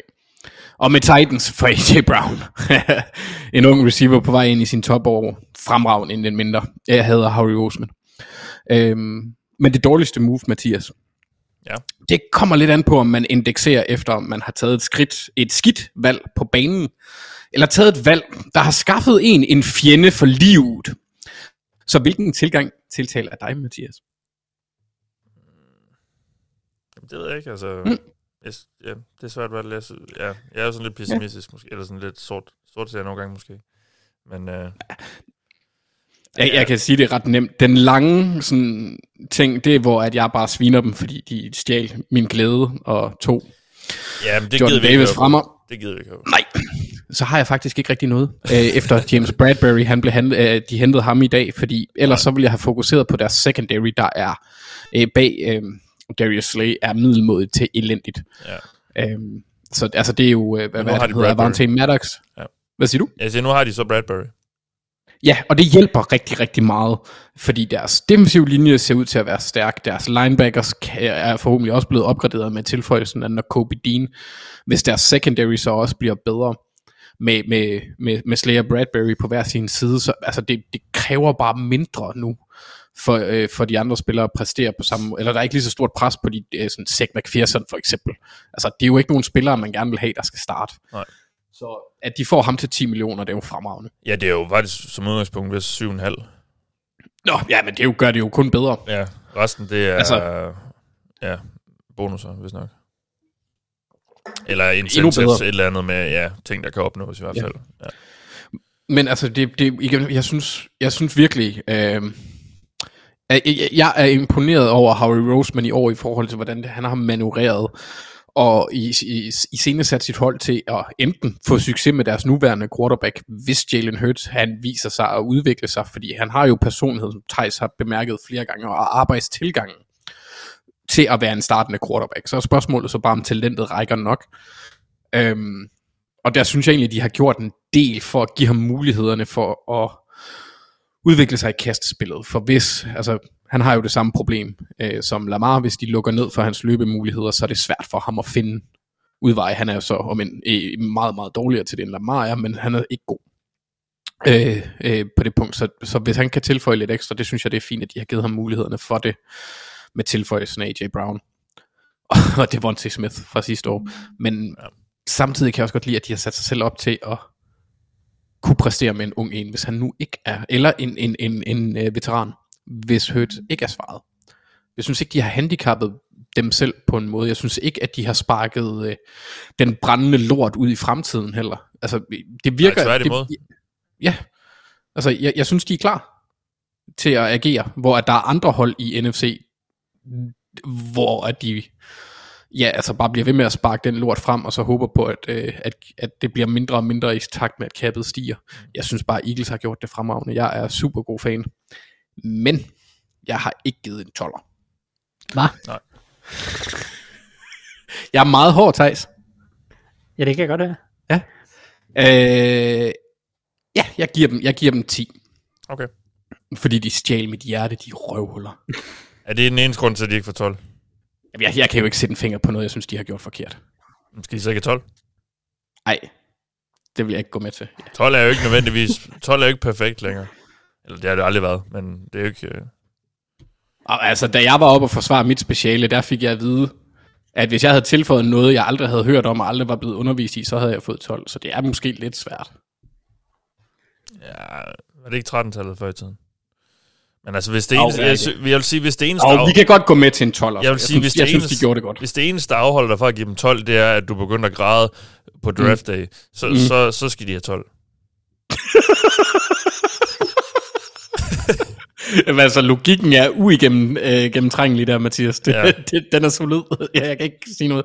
Vi giver dem 12, fordi de fik mig til at græde på draft day. Jamen, nej, men altså, jeg mener, fordi, ja. Ja, jeg forstår selv, dig. Jeg forstår selv uden alt det andet, kunne det jo være 12 tal af den grund, ikke? Ja, det er rigtigt. Det, det, det, det, tilføjer, det tilføjer bare lidt ekstra, at de fik mig til at græde. Jeg kan, ja. godt, se, jeg kan godt se det fra jeres synspunkt. Det, ja.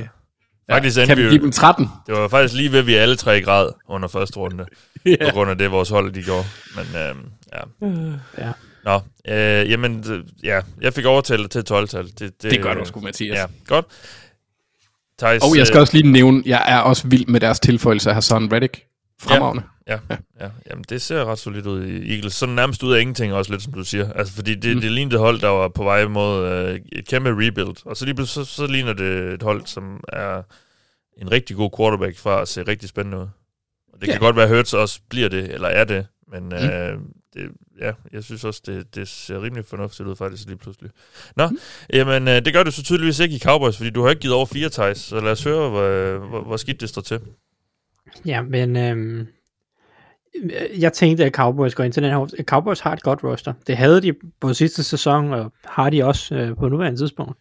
Et godt hold på rigtig mange punkter, og jeg forventer også, at de kommer til at være gode i den kommende sæson. Øh, som jeg så der, så offseason, så var det et sted, hvor de skulle ind og finde uh, lidt på den offensive linje, og så en hel del på forsvaret. For jeg ved godt, at deres forsvar var super godt sidste år, men jeg føler virkelig, at det forsvar er overpræsteret i forhold til, hvad de egentlig har talentmasse at arbejde med. Jeg synes, deres secondary er svag. Øh, og den, den, den blev kun skjult af, at Trevor Dix havde 15 interceptions eller noget stil. Ikke? Øh, øh, jeg synes egentlig, at resten af deres secondary øh, er, er problematisk. Fordi jeg tror ikke, at Trevor Dix kan lave det nummer, han lavede sidste år. Jeg tror ikke, det bliver også svært for Javon Curse at have en bedre sæson. Der er ikke noget, der... Altså, det ville være overraskende, hvis han bare kan matche sidste sæson i niveau, hvor han bare var øh, fire niveauer over, hvad han nogensinde har været i sin karriere førhen. Så jeg føler, at deres secondary havde en sæson, hvor de overpræsterede. Og derfor vil jeg gerne se en offseason med fokus på at forbedre den her secondary. Og så lidt den offensive linje, der var, der var begyndt at skrænte en lille smule. Øhm, og det ved jeg ikke, om jeg synes, at, øh, at de sådan rigtig har gjort. Cowboys øh, foretog sig jo nærmest ingenting i free agency i forhold til tilføjelser. Øh, det, det, det, de har været lidt øh, presset af kappen øh, på, på nogle punkter, men jeg synes også, der er mange ting, der gik galt for dem på en eller anden måde i free agency. Ting, jeg ikke er fan af. Øh, jeg synes ikke, at Amari Cooper-traden var... Jeg synes ikke, de fik nok ud af den trade. Øh, jeg kan godt forstå, at man trader ham væk. Jeg er heller ikke uh, Amari Coopers største fan, og jeg har altid syntes, at han var en lille smule overvurderet, og det synes jeg egentlig også, han har været hos Cowboys. Men uh, at få et femte runde valg for ham, for så at bruge en punke penge på med Michael Gallup, jeg, jeg, jeg er ikke sikker på, at jeg helt følger det i forhold til... Øh, ja, for det niveauskift, der er, hvor meget usikkerhed jeg stadig synes, der er Michael Gallups øh, niveau. Jeg, jeg er klar over, at, at han har kommet tilbage fra skade, og kontrakten er heller ikke forfærdelig, men jeg synes virkelig, Cowboys gik fra sidste år at have uh, ligaens bedste uh, wide receiver gruppe, måske i hvert fald top, top 3, 4, 5 stykker, med, med Lamb, Cooper og Gallup, og så Cedric Wilson som fire, til at nu har de Lamb, og så en Michael Gallup, som vi har en lidt usikker fornemmelse af, hvor er henne. Og så ellers James Washington, der er dårlig, og så en rookie, Jalen Tober, som de tog i tredje runde. Så deres wide receiver gruppe er blevet markant svagere, og jeg synes, det er en skam, at de ikke i free agency har hentet en bedre spiller end James Washington til at være deres tredje, jeg ved ikke, øh, tredje receiver. Og det kan godt være, at det bliver Noah Brown, der er deres tredje receiver, eller som sagt rookie Jalen Tolbert, men ja, det synes jeg er en skam. Og så den, den offensive linje, de har jo ligesom lidt byttet Connor Williams ud med Tyler Smith. Øh, deres første rundevalg Tyler Smith. Øh, og, og det er, hvad det er. Men jeg kunne godt have ønskede mig måske, at der var kigget lidt mere på, på center, og også noget konkurrence der til Tyler Bjardash. Øh, og, og måske også bare konkurrence til guard, fordi Tyler Smith måske også skal spille tackle på et tidspunkt i fremtiden. Øh, på højre tackle synes jeg også, det er blevet sværere ved at, at lade lade Collins gå, og så satse på Terrence Steele, der var op og ned sidste sæson, selvom det var okay. Så det, det er sådan en offensiv side er det. Forsvarssiden igen, jeg synes, jeg synes cornerback, det, jeg savner, at der er, er, er gjort noget ved den her gruppe. Der er slet ikke gjort noget som helst. Ja, der er intet gjort. Du har øh, Trevor Dix og Calvin Joseph og Anthony Brown stadigvæk, som du havde sidste år. Og, og Calvin Joseph har endda øh, haft lidt off-field off, off, uh, field problemer i den her offseason.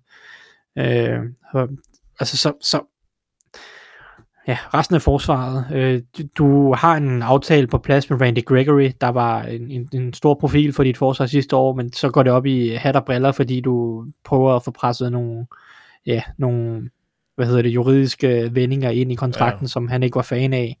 Øh, og så endte med at ryge til, Dolph, øh, til, til Broncos i stedet for, og så bliver du nødt til at drafte en pass rusher i stedet for i Sam Williams, så Altså, så, så pass rush er også blevet dårligere, og secondary tror jeg ikke kan præstere på. Jeg synes, jeg synes Cowboys er blevet meget dårligere at holde i den her offseason. Sådan talentmæssigt. Og det irriterer mig. Jeg er ikke fan af deres draft. Jeg er ikke fan af Tyler Smith. Jeg er ikke fan af Sam Williams. Jeg er ikke fan af Jalen Tobert. Øh, det kan være, at de er gode spillere. Så, øh, men, men personligt er jeg ikke fan af dem. Så, så jeg har personligt svært ved at pege på, hvad jeg synes Cowboys har gjort godt i den her offseason. Og derfor har jeg givet dem 0-0. Og det kan godt være, det er kontroversielt. Ja. Men, men, men jeg kan ikke pege på det, som jeg synes, de har gjort det godt i den her offseason. Men, øh, ja, okay. Men jeg tænker, altså, men hvis vi ser, hvad, hvad de ligesom har valgt af, af spillere på positioner, nu ved jeg godt, at så kan man være uenig om man synes, de er gode spillere. Men, men de har jo totalt valgt nogle positioner, der er ret vigtige. Altså adresseret nogle positioner, de. der er vigtige. Det har de. Ja. Øh, og, og det er også fair nok, altså guard, wide receiver, øh, e- edge, det, det var der tre øh, fine positioner, og det kan man måske øh, bæle dem ud med, og så kan vi give dem 0-2, hvis det er det, vi synes. Øh, jeg synes bare, ja, det er bare ikke spillere, jeg øh, er super meget fan af. Og, og jeg, jeg synes, at de har, jeg synes, de fucket free agency ret meget op på en eller anden måde. Jeg synes ikke, deres free agency på nogen som helst måde øh, gjorde det ordentligt. Øh, at Randy Gregory-aftalen løber ud i, i sandet for dem er, er skidt. At de slet ikke adresserer cornerback, synes jeg er skidt. Øh, wide receiver positionen, synes jeg ikke, de håndterede rigtigt heller i free agency. Øh, eller i hvert fald ikke fik nok ud af på en eller anden måde. Um, ja, ja, jamen... Øh, så, så, altså, ja. du må gerne skubbe dem op på 0-2, men, men jeg, Nej, jeg, det ved jeg ikke, om jeg... Jeg, jeg, jeg er synes... dernede omkring, fordi personligt kan jeg ikke pege på det, som jeg synes, de har gjort godt. Øh, Udover, som du siger, okay, positionerne er fine, og, og det, det er måske også fair nok at sige, at, at så kan man give dem 0-2. Øh, og, og, det, og det kan jeg egentlig sagtens følge, fordi meget af det handler mere om strategien, end, end de specifikke spillere, der er tilføjet. Øh, og, og der har de strategisk set måske taget nogle gode valg i draften, og det kan være, det redder dem op på 0-2. Så vi ender så på 0-2? Det, det, det kan jeg godt komme med på, okay. hvis det er. Okay. Men altså, jeg synes ikke, jeg synes ikke der har været nogen god offseason. Nej, for, det er jeg sådan set enig. Jeg synes, at uh, de andre hold i divisionen, er, jeg ved ikke lige med Washington, men, men det, kan, det kan være, at du har nogle takes for det om lidt, Mathias. ja, men, men jeg synes, Eagles og Giants uh, har taget mange meget bedre valg, og uh, jeg synes, Eagles ja. må være meget tæt på Cowboys efterhånden i, i, i divisionen, selvom at der er kæmpe forskel i niveau på quarterback. Ja. Okay, jamen vi ender altså på 0-2 til Cowboys, og uh, ja, lad os slutte af med, med Washington. Commanders, som jeg stadig lige skal vende mig til at sige. Ja, altså, der er ved Gud meget, der sejler rundt i Washington. Um, Commanders. Men meget af det er, har ikke så meget, måske så meget at gøre med det sportslige, så, så det udlader jeg lidt. Jeg, jeg kigger kun på det sportslige. Det er så heller ikke særlig godt. Um, mit håb var, at Washington i den her offseason på en eller anden måde ville finde ud af noget, finde en vej ud af det her quarterback-rådet, de lidt har været i, i et par år. Og hvordan skulle de så gøre det? Ja, men det, det, det er jeg måske egentlig også selv lidt i tvivl om, med, den, med de ressourcer, de ligesom havde og, og sådan noget. Men jeg synes jo faktisk, de har ret mange gode spillere rundt omkring på holdet. Altså, det, det er et ret solidt hold egentlig. Og en, en god quarterback vil, vil gøre det her hold til sådan lidt en joker, tror jeg faktisk. Um, fordi der er, der er mange fine spillere rundt omkring. Der er også, bevares, der er også mangler. Men der er mange fine spillere, så jeg synes, det kunne have været fedt at se den med en, med en bedre quarterback. Og det kan måske også godt være, at de har en bedre quarterback nu, end de havde sidste sæson. Men processen bag at få det, og det de ender med at få, er bare virkelig skidt. Jeg er inde med, at det bedste move, de har lavet i år, det var at tage Sam Howell i femte runde. Og det siger måske lidt om, hvor, hvor skidt jeg egentlig synes, det har været. øh, fordi jeg tror på ingen måde på, at Sam Howell han er, han er nogen fremtidig løsning. Men det er nærmest ren upside for Washington at, at tage ham. Fordi de tager ham i femte runde. Han falder så langt ned. Så de får ham i femte runde. Så den lille mikroskopiske chance, der måske er for, at han kan blive til noget, gør, at det her det er sådan et meget low risk, high reward valg. Og jeg, og jeg kan ikke rigtig finde ret meget andet, fordi de har ikke øh, rigtig lavet ret meget i, øh, i free agency, der var nævneværdigt. De, de henter Andrew Norwell, som er en fin ja, guard. Det var, det var skulle til at sige. Det synes jeg er et, et, det synes jeg er et hederligt move. Ja, det er det, men han kommer så bare til at erstatte en, en, en anden guard, som de siger farvel til Brandon Scherf, som var bedre. Så, ja. så i mine øjne er der stadig lidt minus på kontoen der. Jeg ved godt, han er også meget billigere, Norwell. Noget billigere i hvert fald. Det handler så også om, at Jacksonville som de gjorde med alle andre spillere, de hentede, gav øh, Chef en helvedes masse penge. Øh, Norge er en fin nok spiller at få ind som erstatning der, men igen, jeg synes, jeg synes, øh, jeg synes stadigvæk, det er en lidt en nedgradering. Øh, og så er der bare ikke ret meget andet. Øh, så Trey, Trey Turner blev hentet ind. Han, han gør ikke nogen forskel. Altså, der, der er ikke rigtig kommet noget ind øh, i, øh, i free agency, og, og draften er, synes jeg også er meget, den er også meget lunken over. Jeg, jeg synes, det de tager Jahan Dodson, der er med 16. valget. Det, det synes jeg, jeg kan forstå på mange, at det måske var lige tidligt nok. Uh, der er måske lidt delt mening om ham, som der var mange receiverne i draft, men ja, og så Federian Mathis, der de tager en defensive tackle måske til at erstatte Team Settle derinde på linjen, og de har også stadig fint nok dybde på linjen. Og igen, det, der er stadig også mange solide positionsgrupper på det hold her. Men og nu er så nu, vi kommer til det dårligste move. Fordi det dårligste move, de ender med at lave, det er det klart største move, de har lavet i den her offseason. Det var at trade sig til Carson Wentz. Altså, what? De, altså, jeg vil sige, hvis de, havde, hvis de var gået videre med øh, øh, Taylor Heineke, eller, eller bare havde, eller havde hentet Baker Mayfield nu, så ville jeg have nærmest have haft det lige så godt, øh, som, som jeg, altså, jeg synes, det er helt håbløst, det her Carson Wentz move. De, men, de var... men, Mathias, må jeg spørge dig om noget? Ja. Lige hurtigt. Altså, er det, hvor, hvor meget, øh, bare lige i forlængelse af det med Taylor, Tyler hvor, hvor mange flere sejre tror man på, at Wentz han, han giver dem? Jamen det er det. Om for Taylor Heineke? Jamen det er det, jeg mener. Altså, ja. jeg tror også, vi sagde det dengang, at han skete. Hvorfor ikke bare tage et år, altså nærmest bare tage et år mere med Heineke? Altså, det kan da, altså, det kan godt være, Wentz kan give lidt mere. Det kan godt være, at han er bedre. Han er nok lidt bedre. Altså, fordi vi skal også huske på, at han, han viste os i Han var ikke forfærdelig Nej, sidste han var ikke forfærdelig. Jeg Før ved sidste godt, kamp. jeg ved godt, det vi blev efterladt med, det var virkelig skidt. Ja. Um, men jeg forstår bare slet ikke processen bag det her. Washington var et af de første hold, der var ude og agere på det her quarterback-marked ved at hente Carson Wentz. Og det er en handel, som Coles ender med at sidde og klappe i deres hænder over. Altså det hold, han kommer fra. Fordi de vil er med ham.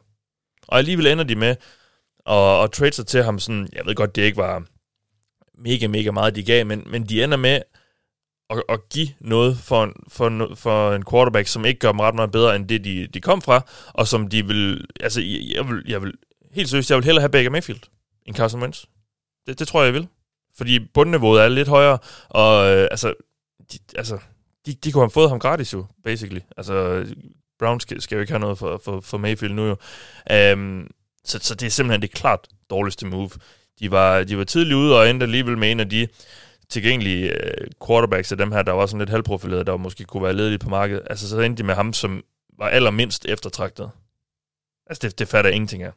Øhm, jeg havde faktisk først skrevet 0-0, eller 0-2, men nu har I, øh, nu har jeg øh, opbildet mig en lille smule, så, så jeg, jeg er altså ind på 0-0. Jeg synes, det er, jeg synes, det er håbløst der, fordi de kommer til at stå igen om et år eller to, og tænke, hvad fanden, hvad fanden lavede vi der med Wentz? Det, det tror jeg bare. Altså, jeg, jeg håber, jeg blev modbevist. Jeg tror bare ikke, det her det er nogen som helst form for løsning. Det er ikke nogen god midlertidig løsning, fordi de kunne bare have beholdt Taylor Heineke, og det er ikke nogen god langsigtet løsning, øh, eller sådan på semi-kort sigt fordi øh, så meget er der ikke at komme efter med wins. Så jeg, jeg forstår det bare slet ikke. Så jeg dumper dem. Jeg dumper dem simpelthen. Jeg synes, det er, øhm, jeg synes, det er ærgerligt, og jeg synes, det er spild af, af, af de gode receiver, de har, især Terry McLaurin selvfølgelig, som de jo også har lagt sig lidt ud med, fordi han gerne vil have nogle penge. Det kan man så selvfølgelig, men altså, der, der er også noget proces i gang der med en, der vil have en kontrakt og så videre. Um, Ej, jeg synes, det er håbløst. Jeg, jeg, jeg, kan, jeg kan virkelig ikke lide det, og, og Washington bliver bare sådan, det kan godt være, at de de, de vinder 5, 6, 7 kampe, og, og, og hvad så? Altså, det er jo lige meget. Det er jo ligegyldigt. Altså, øhm, og hvad havde de så mulighed? Det ved jeg ikke. Altså, men altså, ja, jeg, jeg, øh, jeg er meget frustreret over det.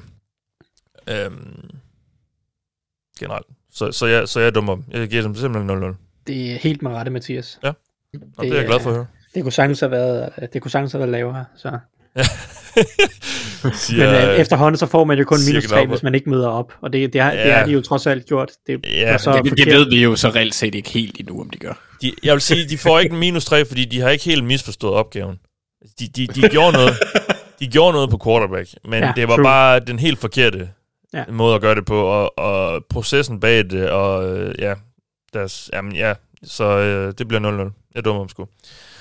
Så det blev, øh, det blev en lidt øh, drablist slutning på, på NFC East. Og start. ja, den var jo god. Vi gav 10 og 12. Nej, det er rigtigt, ja. Det, ja. Det, ja, det, jeg blev bare jeg var helt forgabt i, i jeres rant. Det var skønt. Ja, jamen, nu har jeg heller ikke mere i mig, så nu må du lige tage over, og så fortælle os lidt om uh, Carolina Panthers. Jamen, altså, jeg må indrømme, at jeg forventede, at de ville finde en ny quarterback. så, yeah. øh, det, og det prøvede de da også på.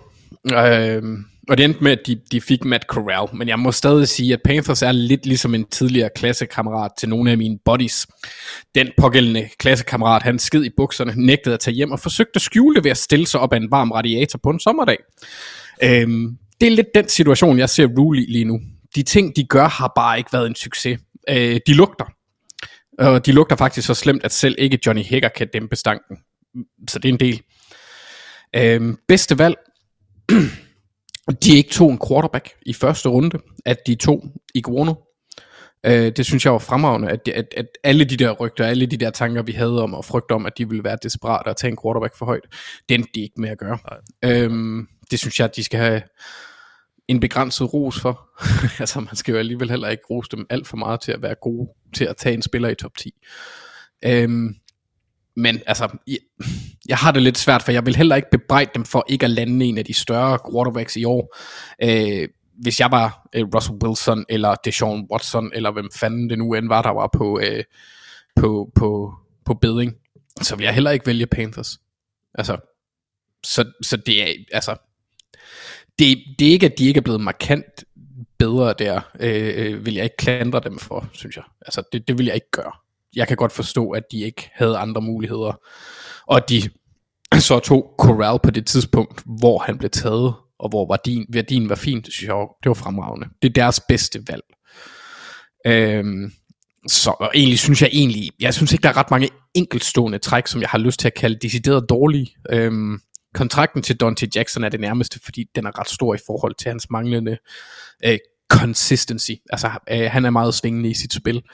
Men altså, han kan også leve op til den, netop fordi han er meget svingende. Øhm, den er hit og miss, og, og jeg forstår den til dels godt. Selvom jeg synes, den er lidt, lidt, lidt, lidt for dyr. Øhm, men altså, mange af de dumme ting, de har gjort, det er sket i fortiden. Altså, Sam Darnold, øh, øh, og at de tog hans øh, femteårs option, var jo stupid, men det var sidste år, så det, ja. det vil jeg ikke øh, bonge dem alt for meget på. Men man får altså heller ikke gode karakterer, fordi man ikke skider i bukserne.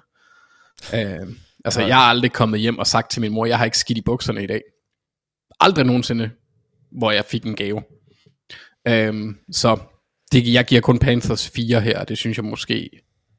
Ja, jeg er ikke en fan. 4 er fint. Men ja. det, er en, det, er en, det er en... Ja. Altså, det er lidt sjovt, for jeg giver dem 4, fordi de ikke er Jaguars. ja, altså man kan sige... Ja, det, ja, det, det er rigtigt. Der er, der er ikke sådan mange åbenlyse øh, dumme moves. Men mm. øh, de, de står jo bare i en lortet situation. Altså, de, det gør de. Ja, eller det gjorde de op til draften øh, med de valg, de havde, og, og den situation, de har på quarterback, og generelt bare, det står bare i stampe, virker det som om. Um, ja. Og de, de nøler sådan, de, de, jo, ja, de er altid ind med den der lange næse, hver gang der er en eller anden øh, stort quarterback-navn, der har skiftet hold. Så, så, er, det, så er det endt uh, uden, for, uden for Carolina. Altså, så det, ja, jeg, jeg ja. kan egentlig godt leve med et 80, det synes jeg er fint nok. Ja. Men det er også, Carolina er så også bare et, et, det er et hold, hvor at, med den der hype, der har været at tro på det, det nyskabende, der kom, da David Tepper han kom ind, den er lige så stille begyndt at falde ja, det, meget hurtigt. Jamen det er jo så også fordi, at hans første store ansættelse måske altså, det er bare løbet ud i sandet. Altså, Men, øhm, ja, og så er han heller ikke så progressiv, som vi tænkte, eller forventede, at han nej, ville være. Han, han virker som en rimelig standard NFL-ejer. Ja. Med mange ja. penge dog. Ja, ja.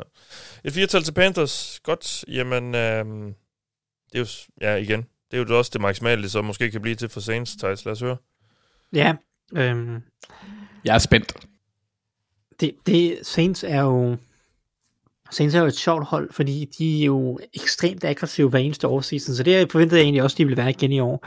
Men de gik også ind til en offseason, hvor at, øh, man ikke vidste, hvad der skulle ske på quarterback.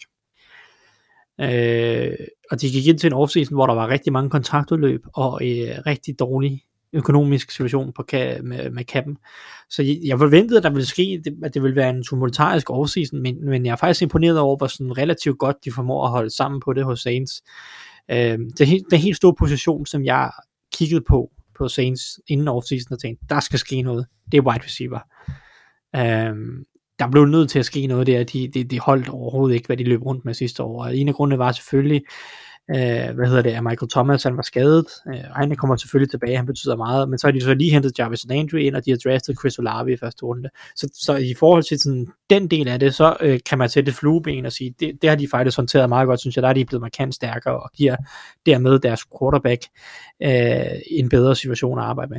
Og netop quarterback-situationen, der har de så valgt at øh, give Jameis Winston en chance mere for at være øh, man of the øh, future, skulle jeg til at sige og det kan jeg egentlig godt leve med. Jeg ved ikke rigtigt, om jeg synes, det er et dårligt move eller et godt move. Det er nok sådan, øh, ja, det er bare sådan, det er. Og jeg kan godt forstå, at de tager den chance. Jeg ved ikke, om jeg tror på, at det lykkes at gøre ham til en quarterback, der kan gøre dem konkurrencedygtige. Men i forhold til ja, hvad der var i draften, og hvad de havde muligheder og sådan noget, så kan jeg lidt godt acceptere det. Hvad der så gør det lidt sværere at sluge, det er så, så laver de så laver de bare nogle klassiske Saints ting i forhold til det her med, at de er så aggressive øh, i draften. Jeg, jeg forstår ikke den her trade op i, eller trade ind i første runde, eller man skal sige, ved at trade frem næste års første rundevalg, øh, øh, for at komme ind i første runde med et ekstra første rundevalg, for så ikke at tage en quarterback. Fordi du har en situation med James Winston, hvor at du er usikker på quarterback. Øh, og nu vælger du jo, øh, hvis det nu går galt i år, så, øh, så, så er du endnu dybere lort til halsen, fordi, øh, fordi at du så ikke har dit første rundevalg næste år. Så er der endnu færre muligheder næste år, hvis det er. Øh, og det kan jeg ikke lide.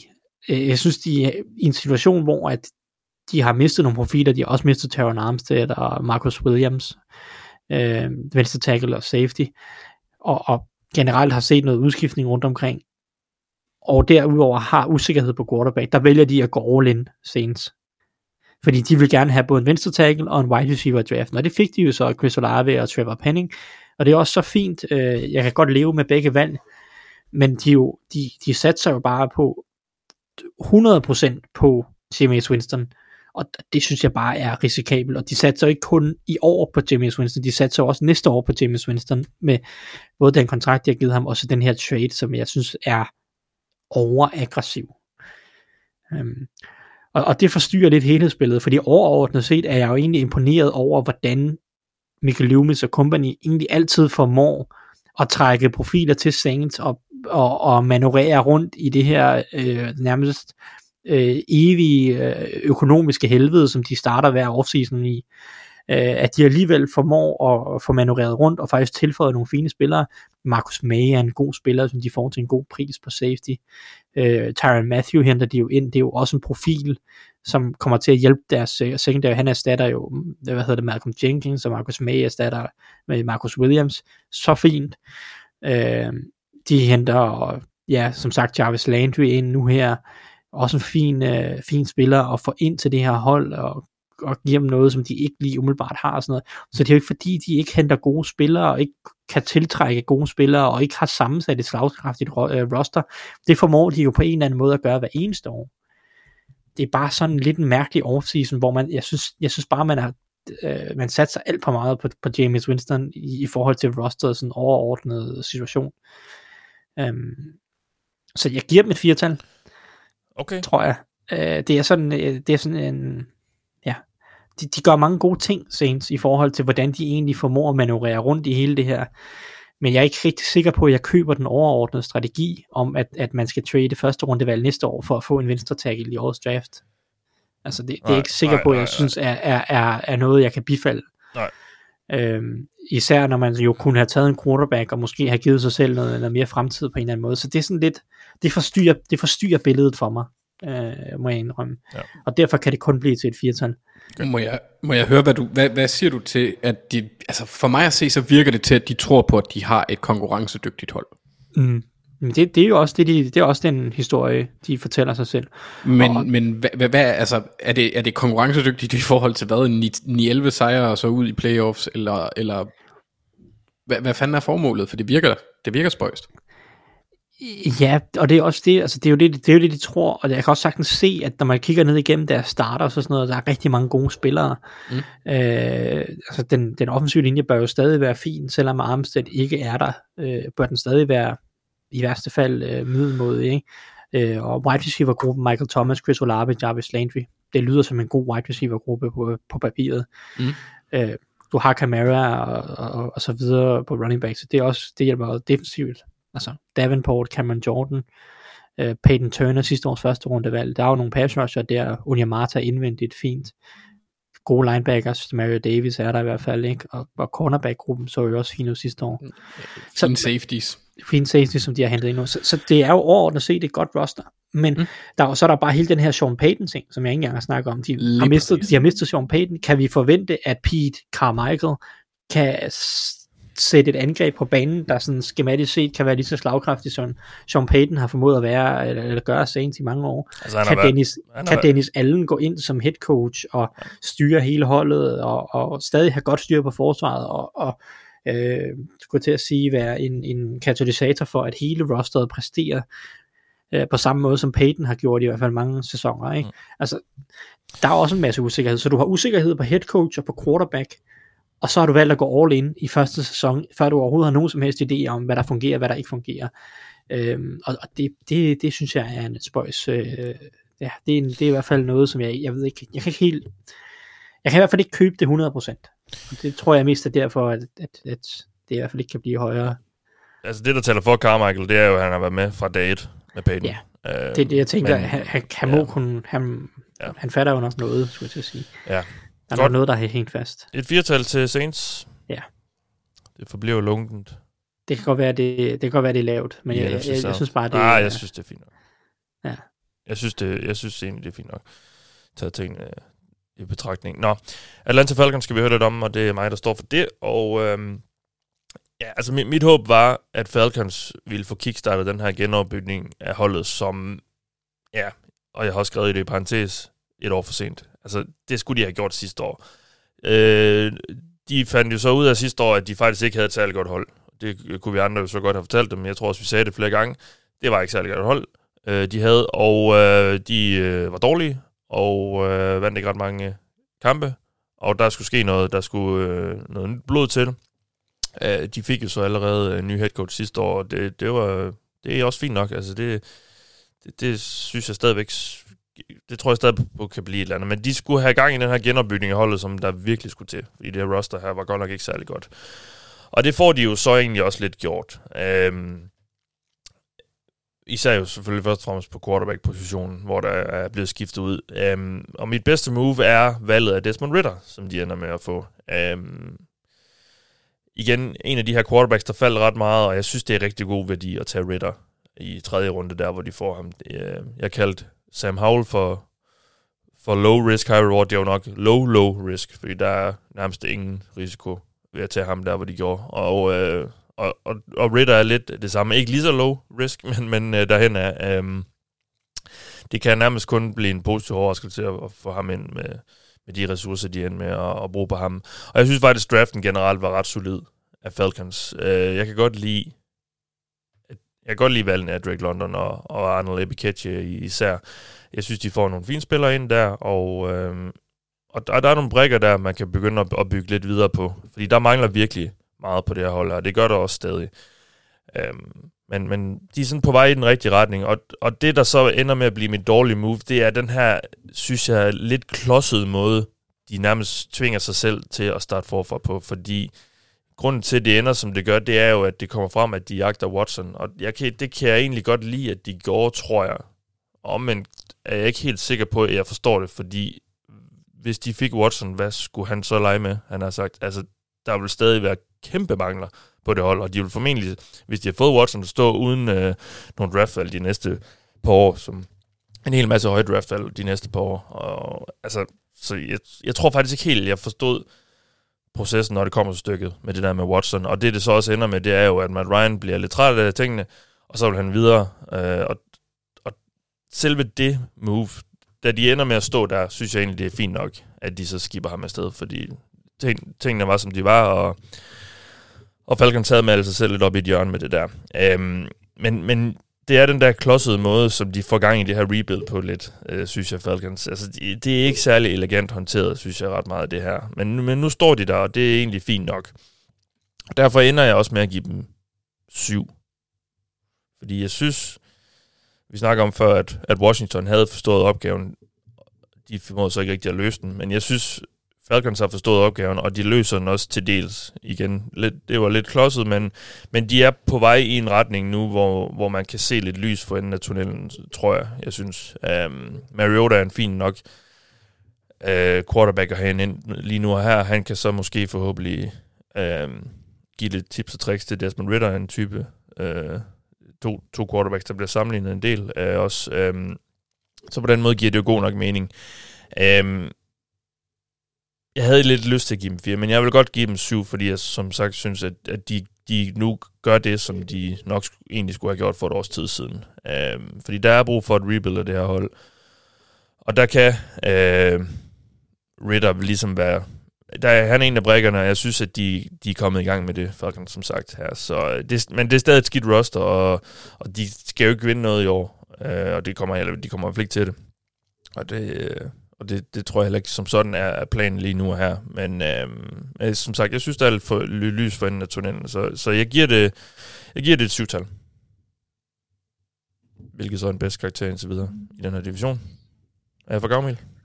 Vil, ja, men det er, lidt, det er lidt sjovt, at det dårligste hold får den bedste karakter. Men, men altså, jeg er jo Jamen, ikke som det er jo sådan igen, uenig i forhold til, hvad de... Altså, de, det er også et hold, der kun kunne gå opad, ikke? så Jamen, det, det var kun så skidt. Og jeg, igen, jeg, jeg synes, jeg, kan, jeg, jeg er glad for, at de nu er på vej lidt mod nye tider. Fordi de hang lidt fast i, øh, i, i fortiden med Matt Ryan. Ja, selvom han jo, selv, selvom jeg synes, synes, han stadigvæk er god, men problemet var bare, at han passede bare ikke ind i Falcons, fordi resten af holdet var så elendigt. Så, mm. altså, men det var jo så en, en realisation, jeg synes, de skulle have, skulle have gjort sig sidste år. Uh, hvilket jeg også håber, de fortryder lidt. Men nu er de der, hvor de er, og det, det, jeg, kan egentlig, jeg synes egentlig, det er fint nok. Ja. Yeah. Ja, jamen så lad os slutte af med Buccaneers, Anders. Ja, jamen altså, for fanden, hvad har man af forventninger til baby? Jeg havde, jeg, for det første vil jeg sige, det der med Tom Brady og hans øh, pensionering, det, det, det havde jeg egentlig ikke nogen forventninger til. Jeg havde, jeg havde bare den indstilling af, at hvis han gør det, så gør han det. Hvis han ikke gør det, så gør han det ikke. Fordi jeg har ligesom lært, at jeg er rimelig dårlig til at forudse, hvad der sker med ham. ja, og det var også uden, det var også uden, uden ud af Buccaneers' hænder jo. Det kan man sige, ja, men, øh, men det gør jo så, at de har vedligeholdt øh, konkurrencedygtigheden på mange punkter og fået nogle, nogle øh, forstærkninger, vil jeg sige. Måske, hvis ikke forstærkninger, så i hvert fald en, en en-til-en udskiftning. Jeg synes dog, Jack Mason er en bedre guard end Alex Kappa, øh, og prisen var fremragende. Han er billigere også, tror jeg. Nej, det ved jeg faktisk ikke, men han er ikke så dyr i forhold til øh, hans niveau, synes jeg. Så det synes jeg var det bedste, det synes jeg var det bedste move, at de har lavet. Jeg synes generelt set ikke rigtigt, at de er blevet sådan meget dårligere. Øhm, jeg, vil, jeg, jeg synes, de har formået at få rigtig mange og flere, end jeg havde regnet med, af deres spillere tilbage. Øh, blandt andet Carlton Davis. Jeg forventede, at han fik mange flere penge. Øhm, men igen, øh, øh corner, corner free agency har været mærkelig. Øhm, både, både Jesse Jackson og Carlton Davis har fået relativt lave kontrakter. Carlton Davis øjensynligt har nok taget lidt af en rabat, fordi at han kunne blive ved med at vinde, hvilket man forventer, eller det forventer jeg også, at, at Tampa gør. Jeg synes egentlig, de har levet op til de forventninger, jeg havde inden sæsonen. Og jeg synes også, de har lavet nogle lidt dumme. Jeg synes, det er lige voldsomt nok at give øh, 14 millioner over to år, selvom aftalen er på tre, men til Leonard Fournette. Han fik tre, tre år, 21 millioner eller sådan noget, og han, han står til at tjene 14 millioner i løbet af de to første år, og han har et dead cap på omkring 6 millioner eller 9 millioner eller sådan noget øh, næste år. Så det, han er nok hos Tampa de næste to år. Øh, det synes jeg er mange penge for en spiller, der aldrig har krydset 1000 yards på jorden. Øh, så det, det, det synes jeg ikke er super smart. For at være helt ærlig, det, de penge kunne de nok godt have brugt anderledes. Men igen, det er et, et rigt hold, der har, øh, der har, altså de har plads til at lave de her ting, fordi selve, selve rosteren er rimelig, rimelig solid. Øhm, de mangler måske lidt på pass rush, men det fik de også adresseret en smule igennem draften også, og jeg synes deres valg var, var, var generelt ret gode. Øh, processen og tanken bag dem, synes jeg var fornuftig. Logan Hall var et godt valg i starten af første, anden runde. Så, så øh, ja, og så får de også, hvad at han hedder Zion McCollum, som var en af mine sådan lidt atletiske favoritter lidt sent. Jeg mener, det var i femte runde, de tog ham. En meget, ja, en meget atletisk cornerback fra, jeg vil gerne sige Sam Houston State, men jeg kan ikke huske, om det er rigtigt, Thijs. Det er det. Nå, fedt. um, så, så det synes jeg var fint. Jeg har egentlig ikke rigtig super meget udsat på dem, også fordi det er svært for mig at kritisere hold, der tager en, en ponder i fjerde runde. Det har jeg da sådan et øh, moralsk problem med. Øh, ej, det synes jeg skulle også var for tidligt. Ligesom med Ravens, det ja, var for tidligt. Ja. Både, både med, med Jordan Stout og altså Kamada, som, øh, som øh, Box de endte med at tage. Det var, det var sgu lidt tidligt. Ja. Men altså, det, det, er jo ikke et, det, er jo, det er jo ikke et træk, der gør dem dårligere. Altså, og, og det synes jeg egentlig ikke rigtigt, de har foretaget sig. Koblet med, at de samme er, er, er i NFC, og det, det er det andet hold i top 2, jeg anser sammen med, med Rams, måske Packers, men jeg vil gerne lige se lidt mere til Packers. Øhm, før jeg vil sætte dem derop. Så, så jeg synes egentlig bare, at de har gjort det, de skulle. Ja. for at være helt ærlig. Maxime, oh, jeg kan godt lide, at de hyrede Todd Bowles også.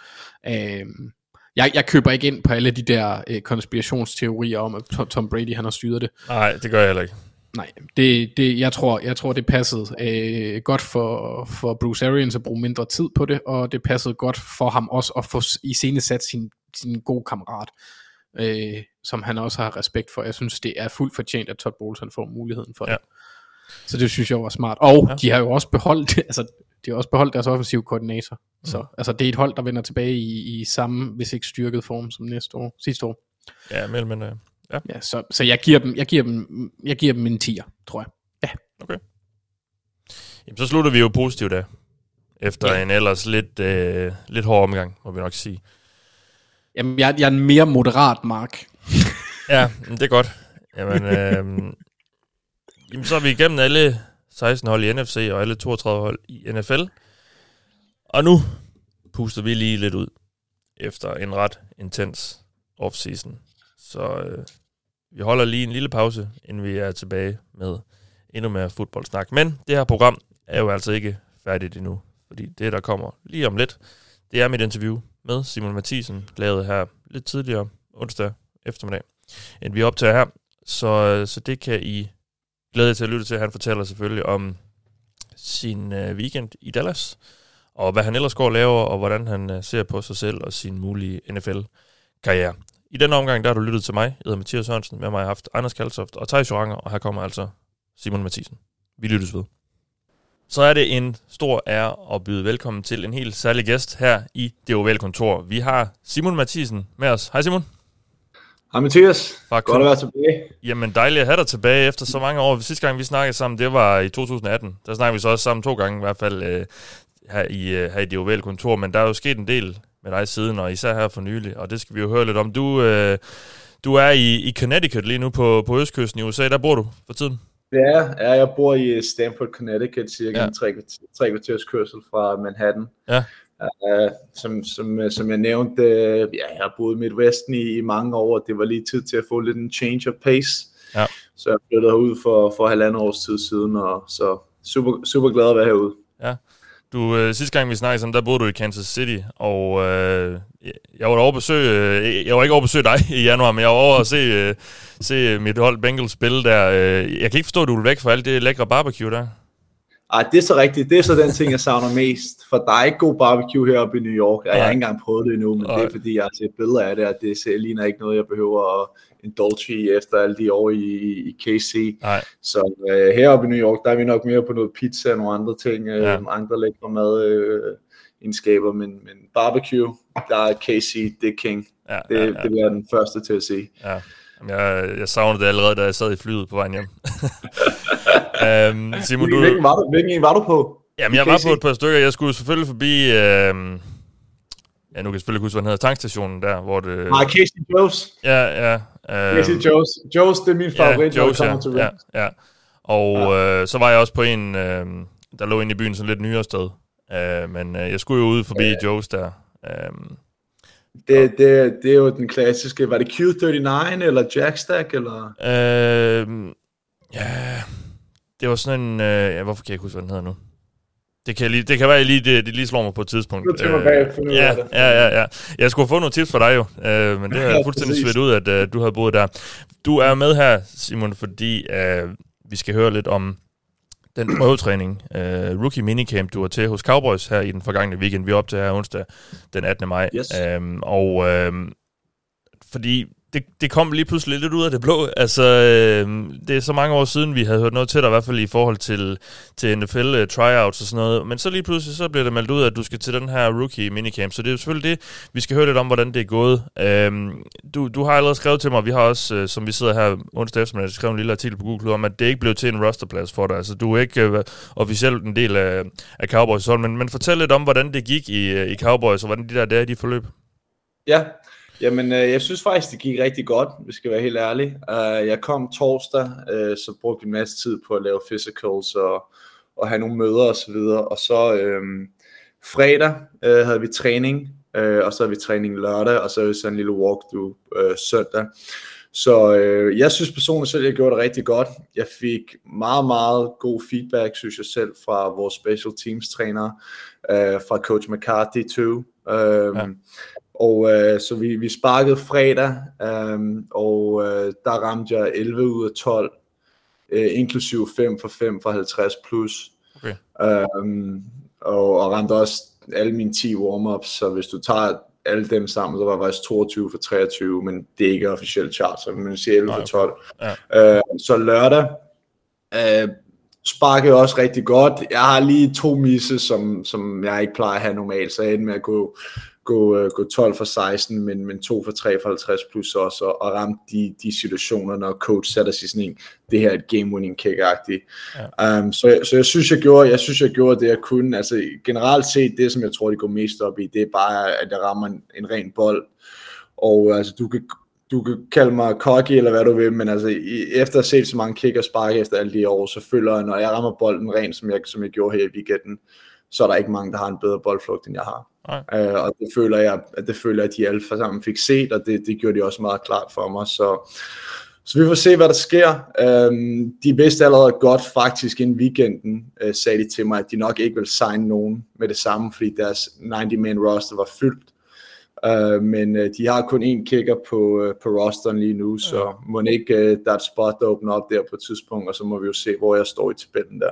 Ja, ja fordi de har jo uh, ham er Jonathan Garibay, som er den her undrafted rookie lige nu, som ja. du siger, den eneste kigger på deres roster. Det vil i hvert fald undre mig, hvis de går ind til training camp til sommer her med, med kun ham på rosteret. Ja. Um, og du, når, du, du siger simpelthen, at de sagde allerede til dig på forhånd, at, at du nok ikke vil uh, tage dig frem med en kontrakt? Nej, det, det sagde de ikke, men det sagde de, da jeg, da jeg mødtes med dem søndag. Der sagde okay, de, at okay. rosteren var allerede på 90. Så, så, så jeg tror, altså, de har nok godt vidst, at, at jeg vil ikke blive signet lige nu, fordi de skulle release en anden spiller, hvis det var. Uh, men jeg fik at vide, at jeg skulle holde mig klar.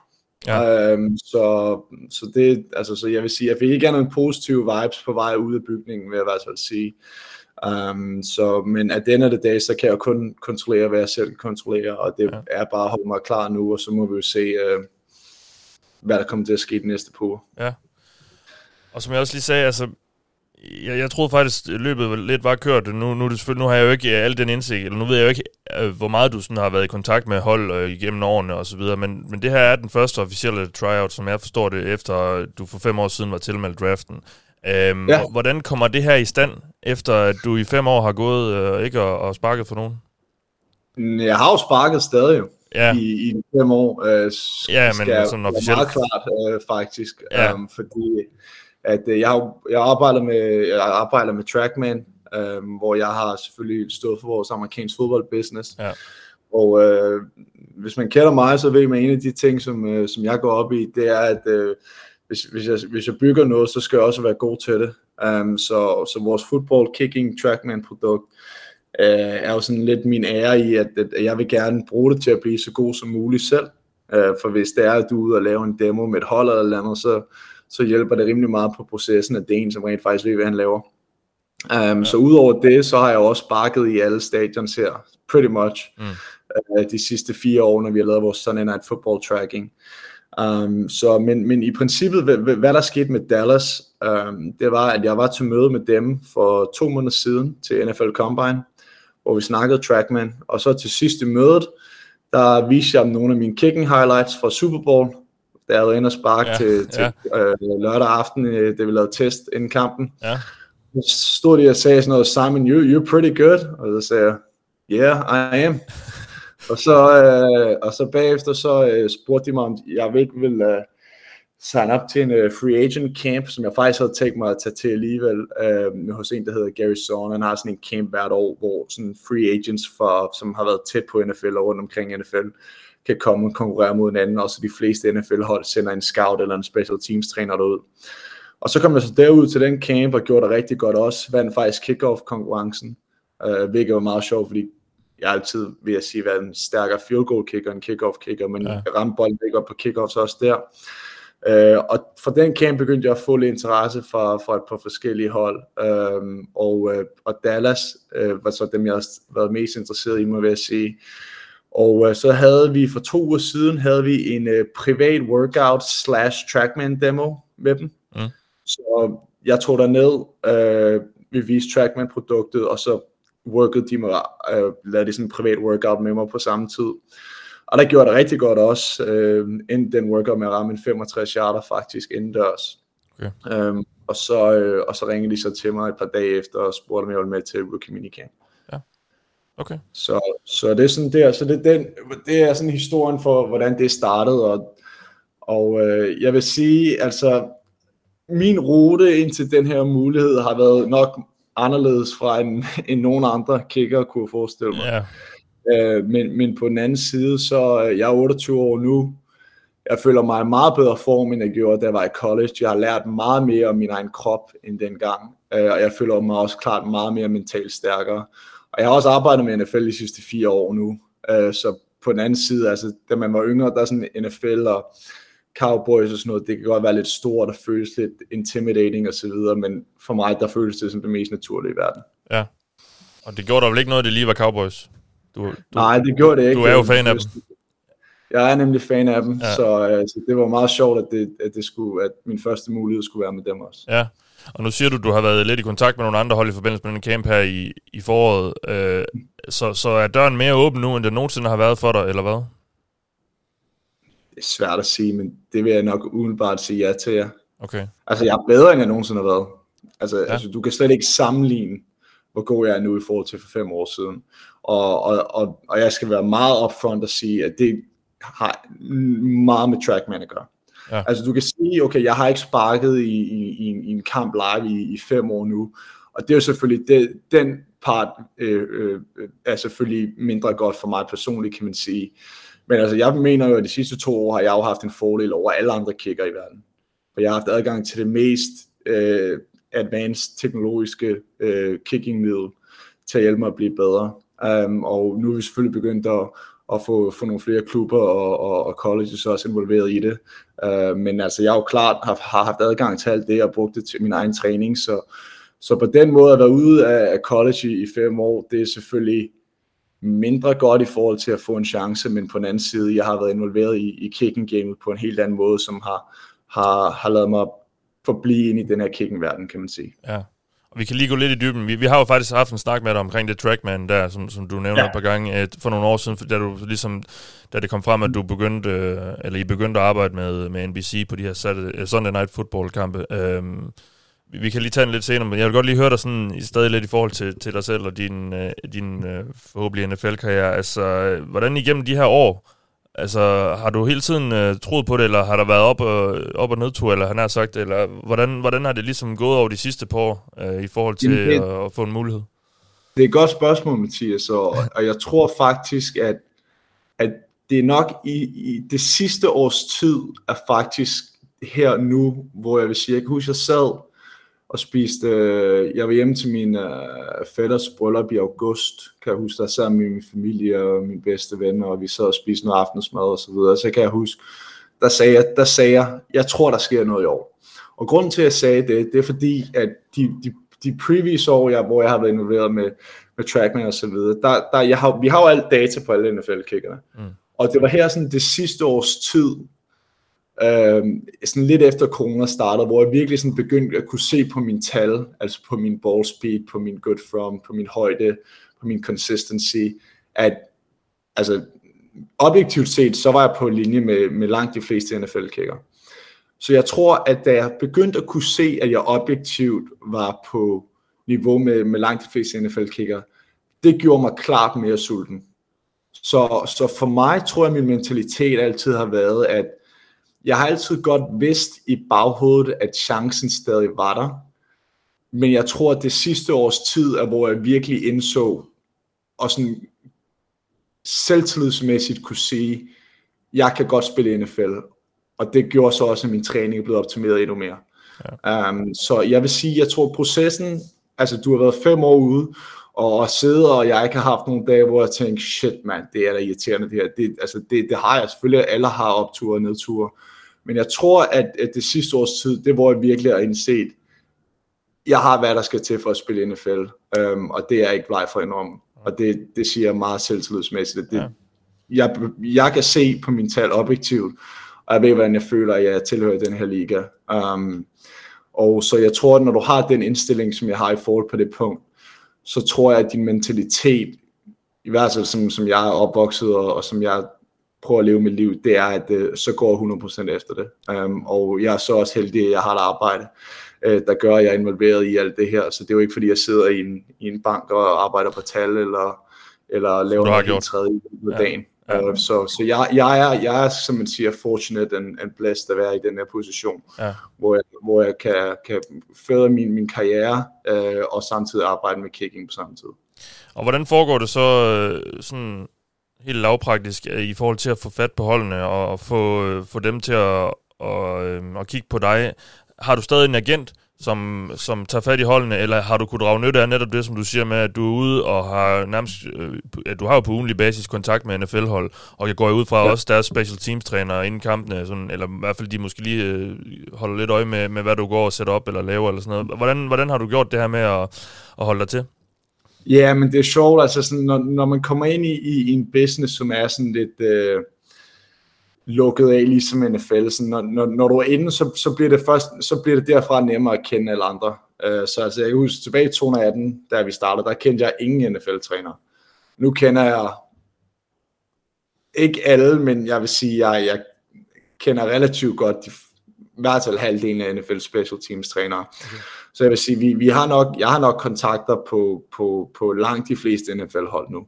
Og det er egentlig bare startet med for at, at møde et par træner til nogle camps og til, til NFL Combine og til fra Sunday Night Football, og så kender jeg mange af kickerne også, og dem har vi sparket med med Trackman og, og så videre. Så, så det er egentlig bare den måde, at sådan, jeg har udbygget mit netværk på. Det er, det er også den måde, at, at, at Cowboys er med at, at, at, at se mig. Øh, så det er ikke fordi, at jeg sidder og laver, altså jeg tror aldrig, jeg har lavet, altså det er sjældent at lave cold calls i hvert fald. Ja. Jeg føler, at sportsverdenen er sådan en business, hvor du, du møder på coaches, og så, så plejer det at gå relativt stærkt med at møde, med at møde en masse andre. Så det er sådan den approach, jeg har haft i forhold til, til, til at gå omkring med, hvordan vi håndterer vores NFL-business her fra Trackmans side. Ja. Og som så så hjælper mig personligt. Ikke? Ja, okay. Og lad os høre lidt om, om Trackman. Der som sagt, øh, Ja, jeg tror egentlig, jeg vil prøve at kaste mig ud i det. Det er noget radarteknologi, der gør, at man I kan lave en masse målinger på spark og så videre. Det bliver også brugt i golf, eller det er jo ligesom der, det virkelig kom frem i sportsverdenen i hvert fald. Og, og så har du så været med til at implementere det i NFL, kan jeg forstå, eller hvordan, hvordan, er, det, hvordan er det gået her over de sidste par år, og hvad er det helt præcis, I kan få et produkt, I har? Jamen, så, så det hele startede faktisk med, at øh, da jeg kom ud af college, der følte jeg en af grundene til, at jeg ikke fik så mange chancer, var fordi jeg kom fra en mindre skole så jeg følte, at NFL King-verden var meget subjektiv. Og, og uh, Trackman, når du har metal at gøre, så gør du alt mere objektivt. Så det var sådan set derfor, vi startede. Så jeg, jeg tog fat på, på Trackman og, og pitchede dem ideen om at starte uh, Trackman for football. Og de havde sådan nogle kontakter hos NBC, og det er så derfra, vi, vi, vi startede med det. Ja. Men i, i realiteten, ja, altså det, det, det, den værdi, som teknologien har, det er, at der, sige, der er to punkter, hvor sådan det, det er rigtig brugbart. Et, først er til at evaluere spillere. Uh, altså, du kan jo se objektivt, hvem det er, der har det stærkeste ben, hvem der er den mest consistent, hvem der rammer den højeste bold, uh, hvem der har mest bevægelse i bolden, hvem der har den mest straight ball flight osv. Så det, så det er jo den ene komponent, som, som gør hele evalueringsprocessen meget lettere. Uh, det andet punkt, det er jo så bare at lære undskyld, uh, om din egen sparkteknik. Så for mig, når jeg står derude, så uh, sætter jeg radaren op, connecter til en iPad, og så når jeg har sparket, så ser data og video på iPad'en lige efter jeg har sparket. Så hvis det er, jeg føler et eller andet, at den her bold, den var ikke lige så god, eller den her, den føles rigtig god, så kan jeg gå over og se præcis, hvad det var, jeg gjorde med det samme. Øh, så, så det giver dig en meget bedre fornemmelse af, hvad det er, du gør i din sparkteknik. Vi kalder det knowing versus guessing. Altså ja. i, i, før i tiden har det altid bare været sådan, jeg følte, at jeg ramte den her gold der, jeg følte, det er det, jeg gjorde. Men nu kan du faktisk, faktisk kvantificere alting. Øh, og det føler jeg gør, gør processen i, i, i det, man kalder player development, til at blive meget bedre. Så det, det er den ja. måde, vi bruger det på. Så vi, vi kom ud med den her træningsprodukt, og det her træningsprodukt for et halvandet års tid siden. Nu var det lige lidt svært i starten, for der var meget corona, og så kunne du ikke komme ind og mødes med NFL-hold og så videre. Men nu begynder vi at se en bølge af at have en masse, øh, mange flere hold interesseret. Så jeg regner med, at øh, inden for nogle år, så vil jeg blive overrasket, hvis det ikke er, at øh, stort set de fleste øh, kicker, de vil ende med et trackman-system. Okay. Og jeg har også set, du i hvert fald på Twitter har delt nogle opslag, hvor øh, Chiefs kicker Harrison Butker øh, snakker lidt om det, eller, og lægger nogle, øh, nogle videoer op med det. Øh, så jeg går ud fra, at han er en af dem, der bruger det til daglig. Ja, det er meningen, at jeg skal ned og mødes med Chiefs snart igen okay. om at få, få dem til at bruge det, ja. ja okay. så, så jeg vil sige, ja, vi, nu har vi kigget øh, person, fordi under corona, øh, fordi vi ikke kunne komme ud på faciliteten, så sparkede vi bare mange af kiggerne privat ude på nogle high schools og sådan nogle ting. Og, altså generelt, jeg har, har ikke mødt en kicker nu, som ikke synes, at det var rigtig brugbart. Um, så der er selvfølgelig nogen, der er lidt mere analytiske end andre, men, men generelt så tror jeg, at, øh, at alle vil, vil kunne se, at, at, at jo mere information du har om dig selv, jo bedre kan du blive. Ja. Og, og som vi siger, hvis du går ud og ser en PGA-tur turnering nu, og når du ser Tiger Woods og alle de andre stå og varme op, op på driving range, så ser du mange orange trackman bag dem. Uh, og det, det forser jeg også bliver fremtiden i, i, i amerikansk fodbold, og vi har også et fodboldprodukt nu faktisk, landsholdet har brugt det også så, i forhold til sparketeknik, så okay. altså i, i stort set alle sportsgrene, hvor der er en bold involveret, der, der, kan, der kan trackman have en impact uh, i, i fremtiden på et eller andet tidspunkt. Ja. Og, og det er jo ikke kun kicker, du arbejder med. Det, jeg så, du, du havde lille opslag med, øh, med Kenny Pickett, øh, quarterback, ja. der lige er råd til, til Steelers i første runde af draften, blandt andet. Øhm, hvad, hvad, hvad, hvad, hvad, skete der der? Han har sagt, Jamen, øh... Øh, selvfølgelig, når, når du snakker om uh, tracking i forhold, i forhold til amerikansk fodbold, så uh, at kunne track uh, quarterbacken vil selvfølgelig også være noget, som, som hold er, er meget, meget interesseret i. Så øh, vi, vi er så småt begyndt at, at undersøge, hvordan det er, vi kan gøre det, og, og vi kan faktisk godt track noget quarterback nu, hvis du bare sætter den i pot mode ja. og kaster nogle lange bolde, og så, så picker systemet faktisk op på de bolde. Så det var faktisk det, vi gjorde sammen med Kenny Pickett og et par andre draft eligible quarterbacks. Ja. Um, så, så det er sådan vores næste bølge af, af, af mål, jeg har i hvert fald for Trackman, det er, at vi også kommer ind på quarterback-markedet på et tidspunkt. Og det skal så kunne gøre, at quarterbacken måske kan prøve at justere sin kast på en eller anden måde, eller hvordan, hvordan, kan, hvordan vil en quarterback kunne bruge det? Ja, jeg tror altså præcis, du vil se sådan, okay, altså sådan, hvad den optimale øh, spin rate, hvad den optimale øh, hastighed og, og launch i forhold til forskellige kast. For eksempel når vi kigger på, de, øh, hvis du kaster fade ruter mod cover 2, okay, så skal vi sørge for, at der ikke er særlig meget øh, flight time i bolden, okay, hvordan, skal, hvordan kan impact, øh, hvordan kan launch angle og speed blive impactet af det, versus hvis du kaster dybt over en safety, eller hvad er det mest optimale speed i forhold til arme på korte ruter osv. Så, så mm. der er masser af ting der øh, i forhold til, jeg tror især hvis det er, du snakker med, med quarterback coaches osv., så, videre, så, så kan de give dig en meget bedre idé om, hvordan du kan bruge de forskellige ting. Ja. Men det er altså det, som jeg umiddelbart tænker vil være, hvor værdien er for quarterbacks. Ja, okay. Og er du simpelthen nærmest en, en kørende sælger, eller omrejsende sælger af det her system, eller hvordan er du mere sådan en, der demonstrerer det, eller hvordan fungerer det bare? Jamen, det, altså jeg vil sige, når folk spørger mig om min rolle i Trackman, så siger jeg bare, at jeg er Mr. Football. Ja, okay. uh, så så jeg, jeg står et, jeg står for vores uh, broadcast uh, Sunday Night, som ja. jeg lavede her de sidste fire år, uh, står for alle de operations og for. Så jeg har været til alle kampene ja. de sidste fire år.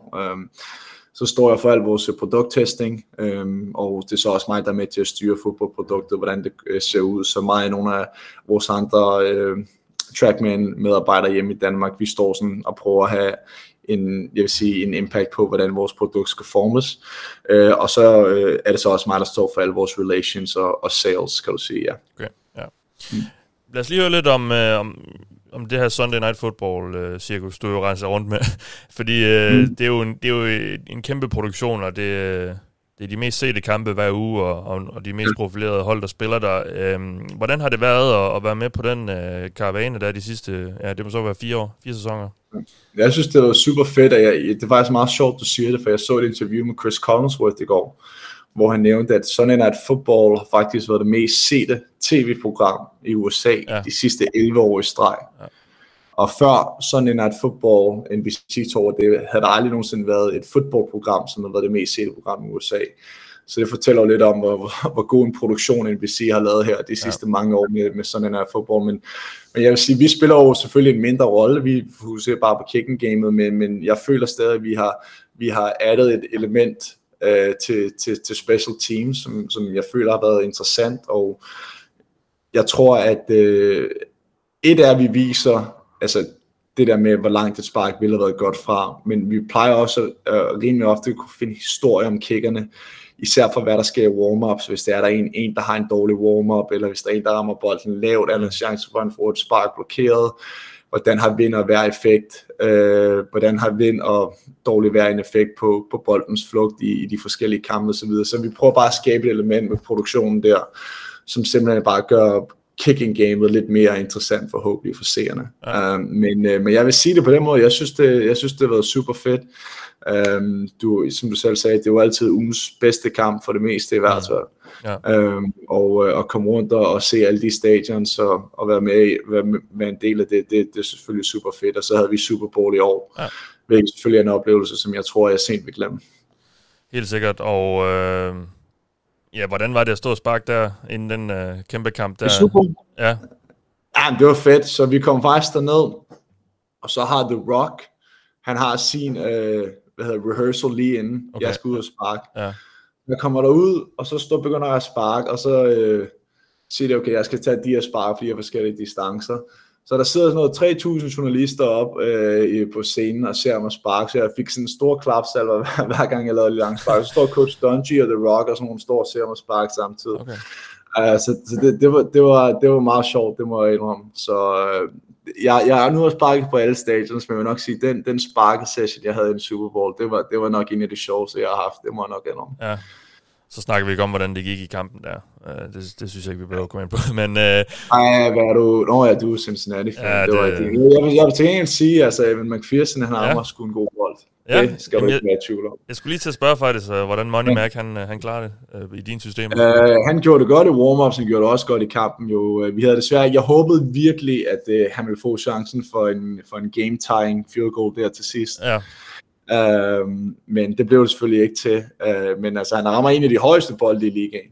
Uh, det er en ting, og jeg vil sige, i, i forhold til, til rent ballspeed-mæssigt, der tror jeg, han var top 5-6 i ligaen eller sådan noget. Okay. Ja. Um, så altså, han er en fremragende kicker jo. Ja. Det, det, er der ikke nogen tvivl om. Jeg, jeg har mødt ham et par gange, jeg synes han er en meget cool dude også. Ja, ja.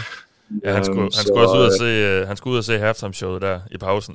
det, kan det synes jeg skulle være meget sjovt. Jeg ja. ved godt, at han fik lidt, uh, fik lidt tæsk for det bagefter, men uh, jeg synes det var ja. meget cool. Altså. Ja, ja, præcis.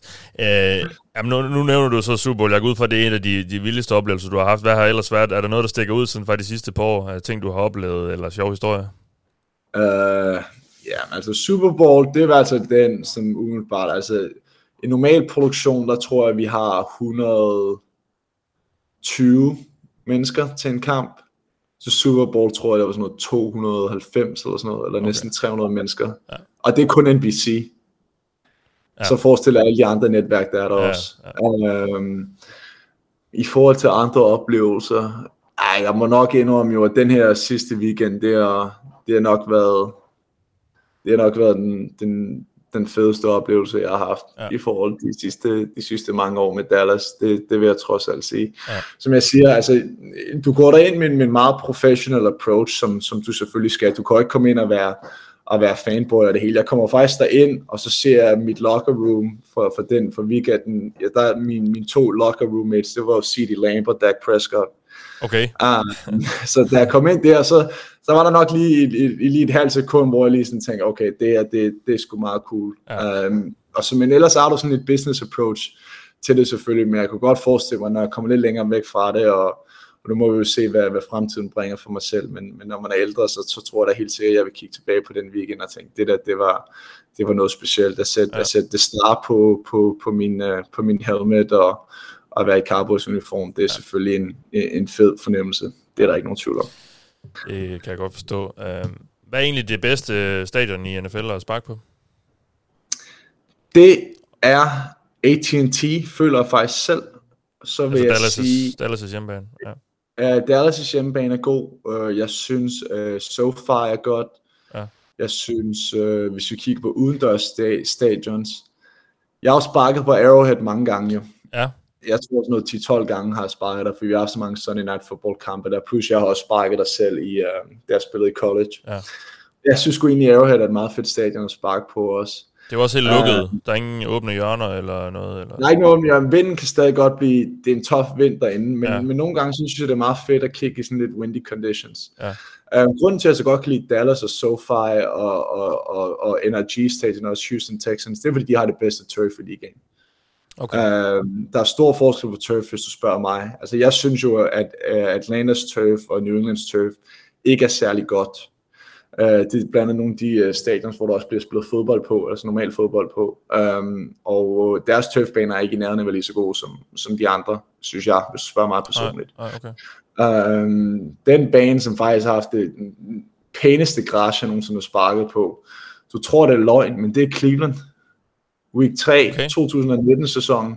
Jeg følte, at jeg gik ud på Augusta Golf Club, uh, Masters eller noget, så rent var det en græsbane. Er, er, uh, er, det, er det ægte græs?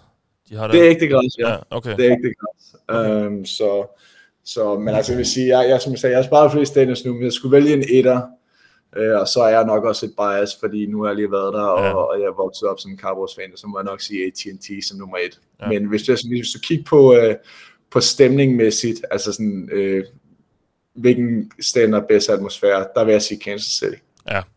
Eller Green Bay, eller Green Bay. Jamen, det fik jeg også selv, altså Arrowhead var virkelig fedt der. Det fik jeg jo selv at føle ja. der i AFC-finalen. Det var, jeg havde godt, selvfølgelig godt hørt, at de har rekorden der for, for højeste decibel målt og sådan noget, mm. men, men det var også det var ret intenst. Det var det. Ja, præcis. Og, der, og, og, det, og det stadion, det er jo sådan lidt, på et eller andet punkt kan jeg meget godt lide, at sådan, det er lidt old school-agtigt, for der er jo ikke alle de der fancy suiter og, og, og fancy madsteder. Du kan bare få en hotdog og, ja, og en øl, og så gå til bold, og det er sådan set det. Ja. Og på et eller andet punkt, så synes jeg, at det er, der er lidt charme over det. Det må Helt sikkert, ja. Jamen, øh, spændende at høre om, Simon. Lad os lige slutte af med at og sådan lige... Jeg vil godt lige tage temperaturen på, hvordan du selv ser de næste par måneder gå. Altså, tror du, tror du selv på, at du, du får en chance som i en training camp her til sommer? Jeg vil sige, at ud fra den feedback, jeg fik fra, fra Dallas, så vil, jeg, så vil jeg sige, at jeg føler helt klart, at der er en chance. Ja. Det, det, det vil jeg sige.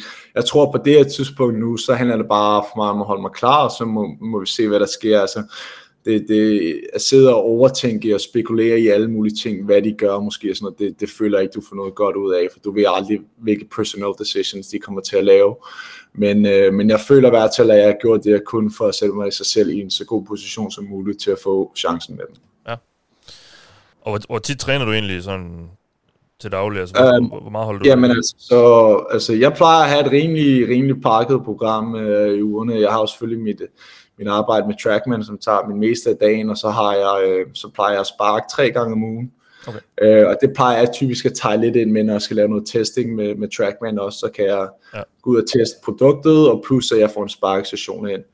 Øh, så er jeg i gym øh, fire gange om ugen, og så har jeg to, som jeg kalder recovery øh, cardio sessions om ugen også. Så jeg, jeg, jeg plejer at have en solid ni træningspas om ugen, ja. hvis du tager både kicking, styrkemæssigt, og så lidt recovery oveni. Ja, okay. Jamen, så, øh, Jamen, øh, som sagt igen, det har været rigtig spændende at høre om, og øh, hvordan det gik i Dallas, og, og hvordan det ser ud for dig lige nu, øh, Simon. Øh, tusind tak, fordi du, du kunne være med. Og, Selvfølgelig. Øh, en fornøjelse, Mathias, som altid. Jamen, øh, i lige måde, og så satser vi på, at næste gang vi snakker sammen, der er du, øh, der er du ansat af den fældhold. Skal vi ikke sige det? Det vil være super i hvert fald. Vi gør, hvad vi kan for det. Det er helt sikkert. Det er godt at høre, Simon. Øh, som sagt, held og lykke, og, og god vind til dig. Super. Tak skal du have, Mathias. Vi snakkes. Det gør vi.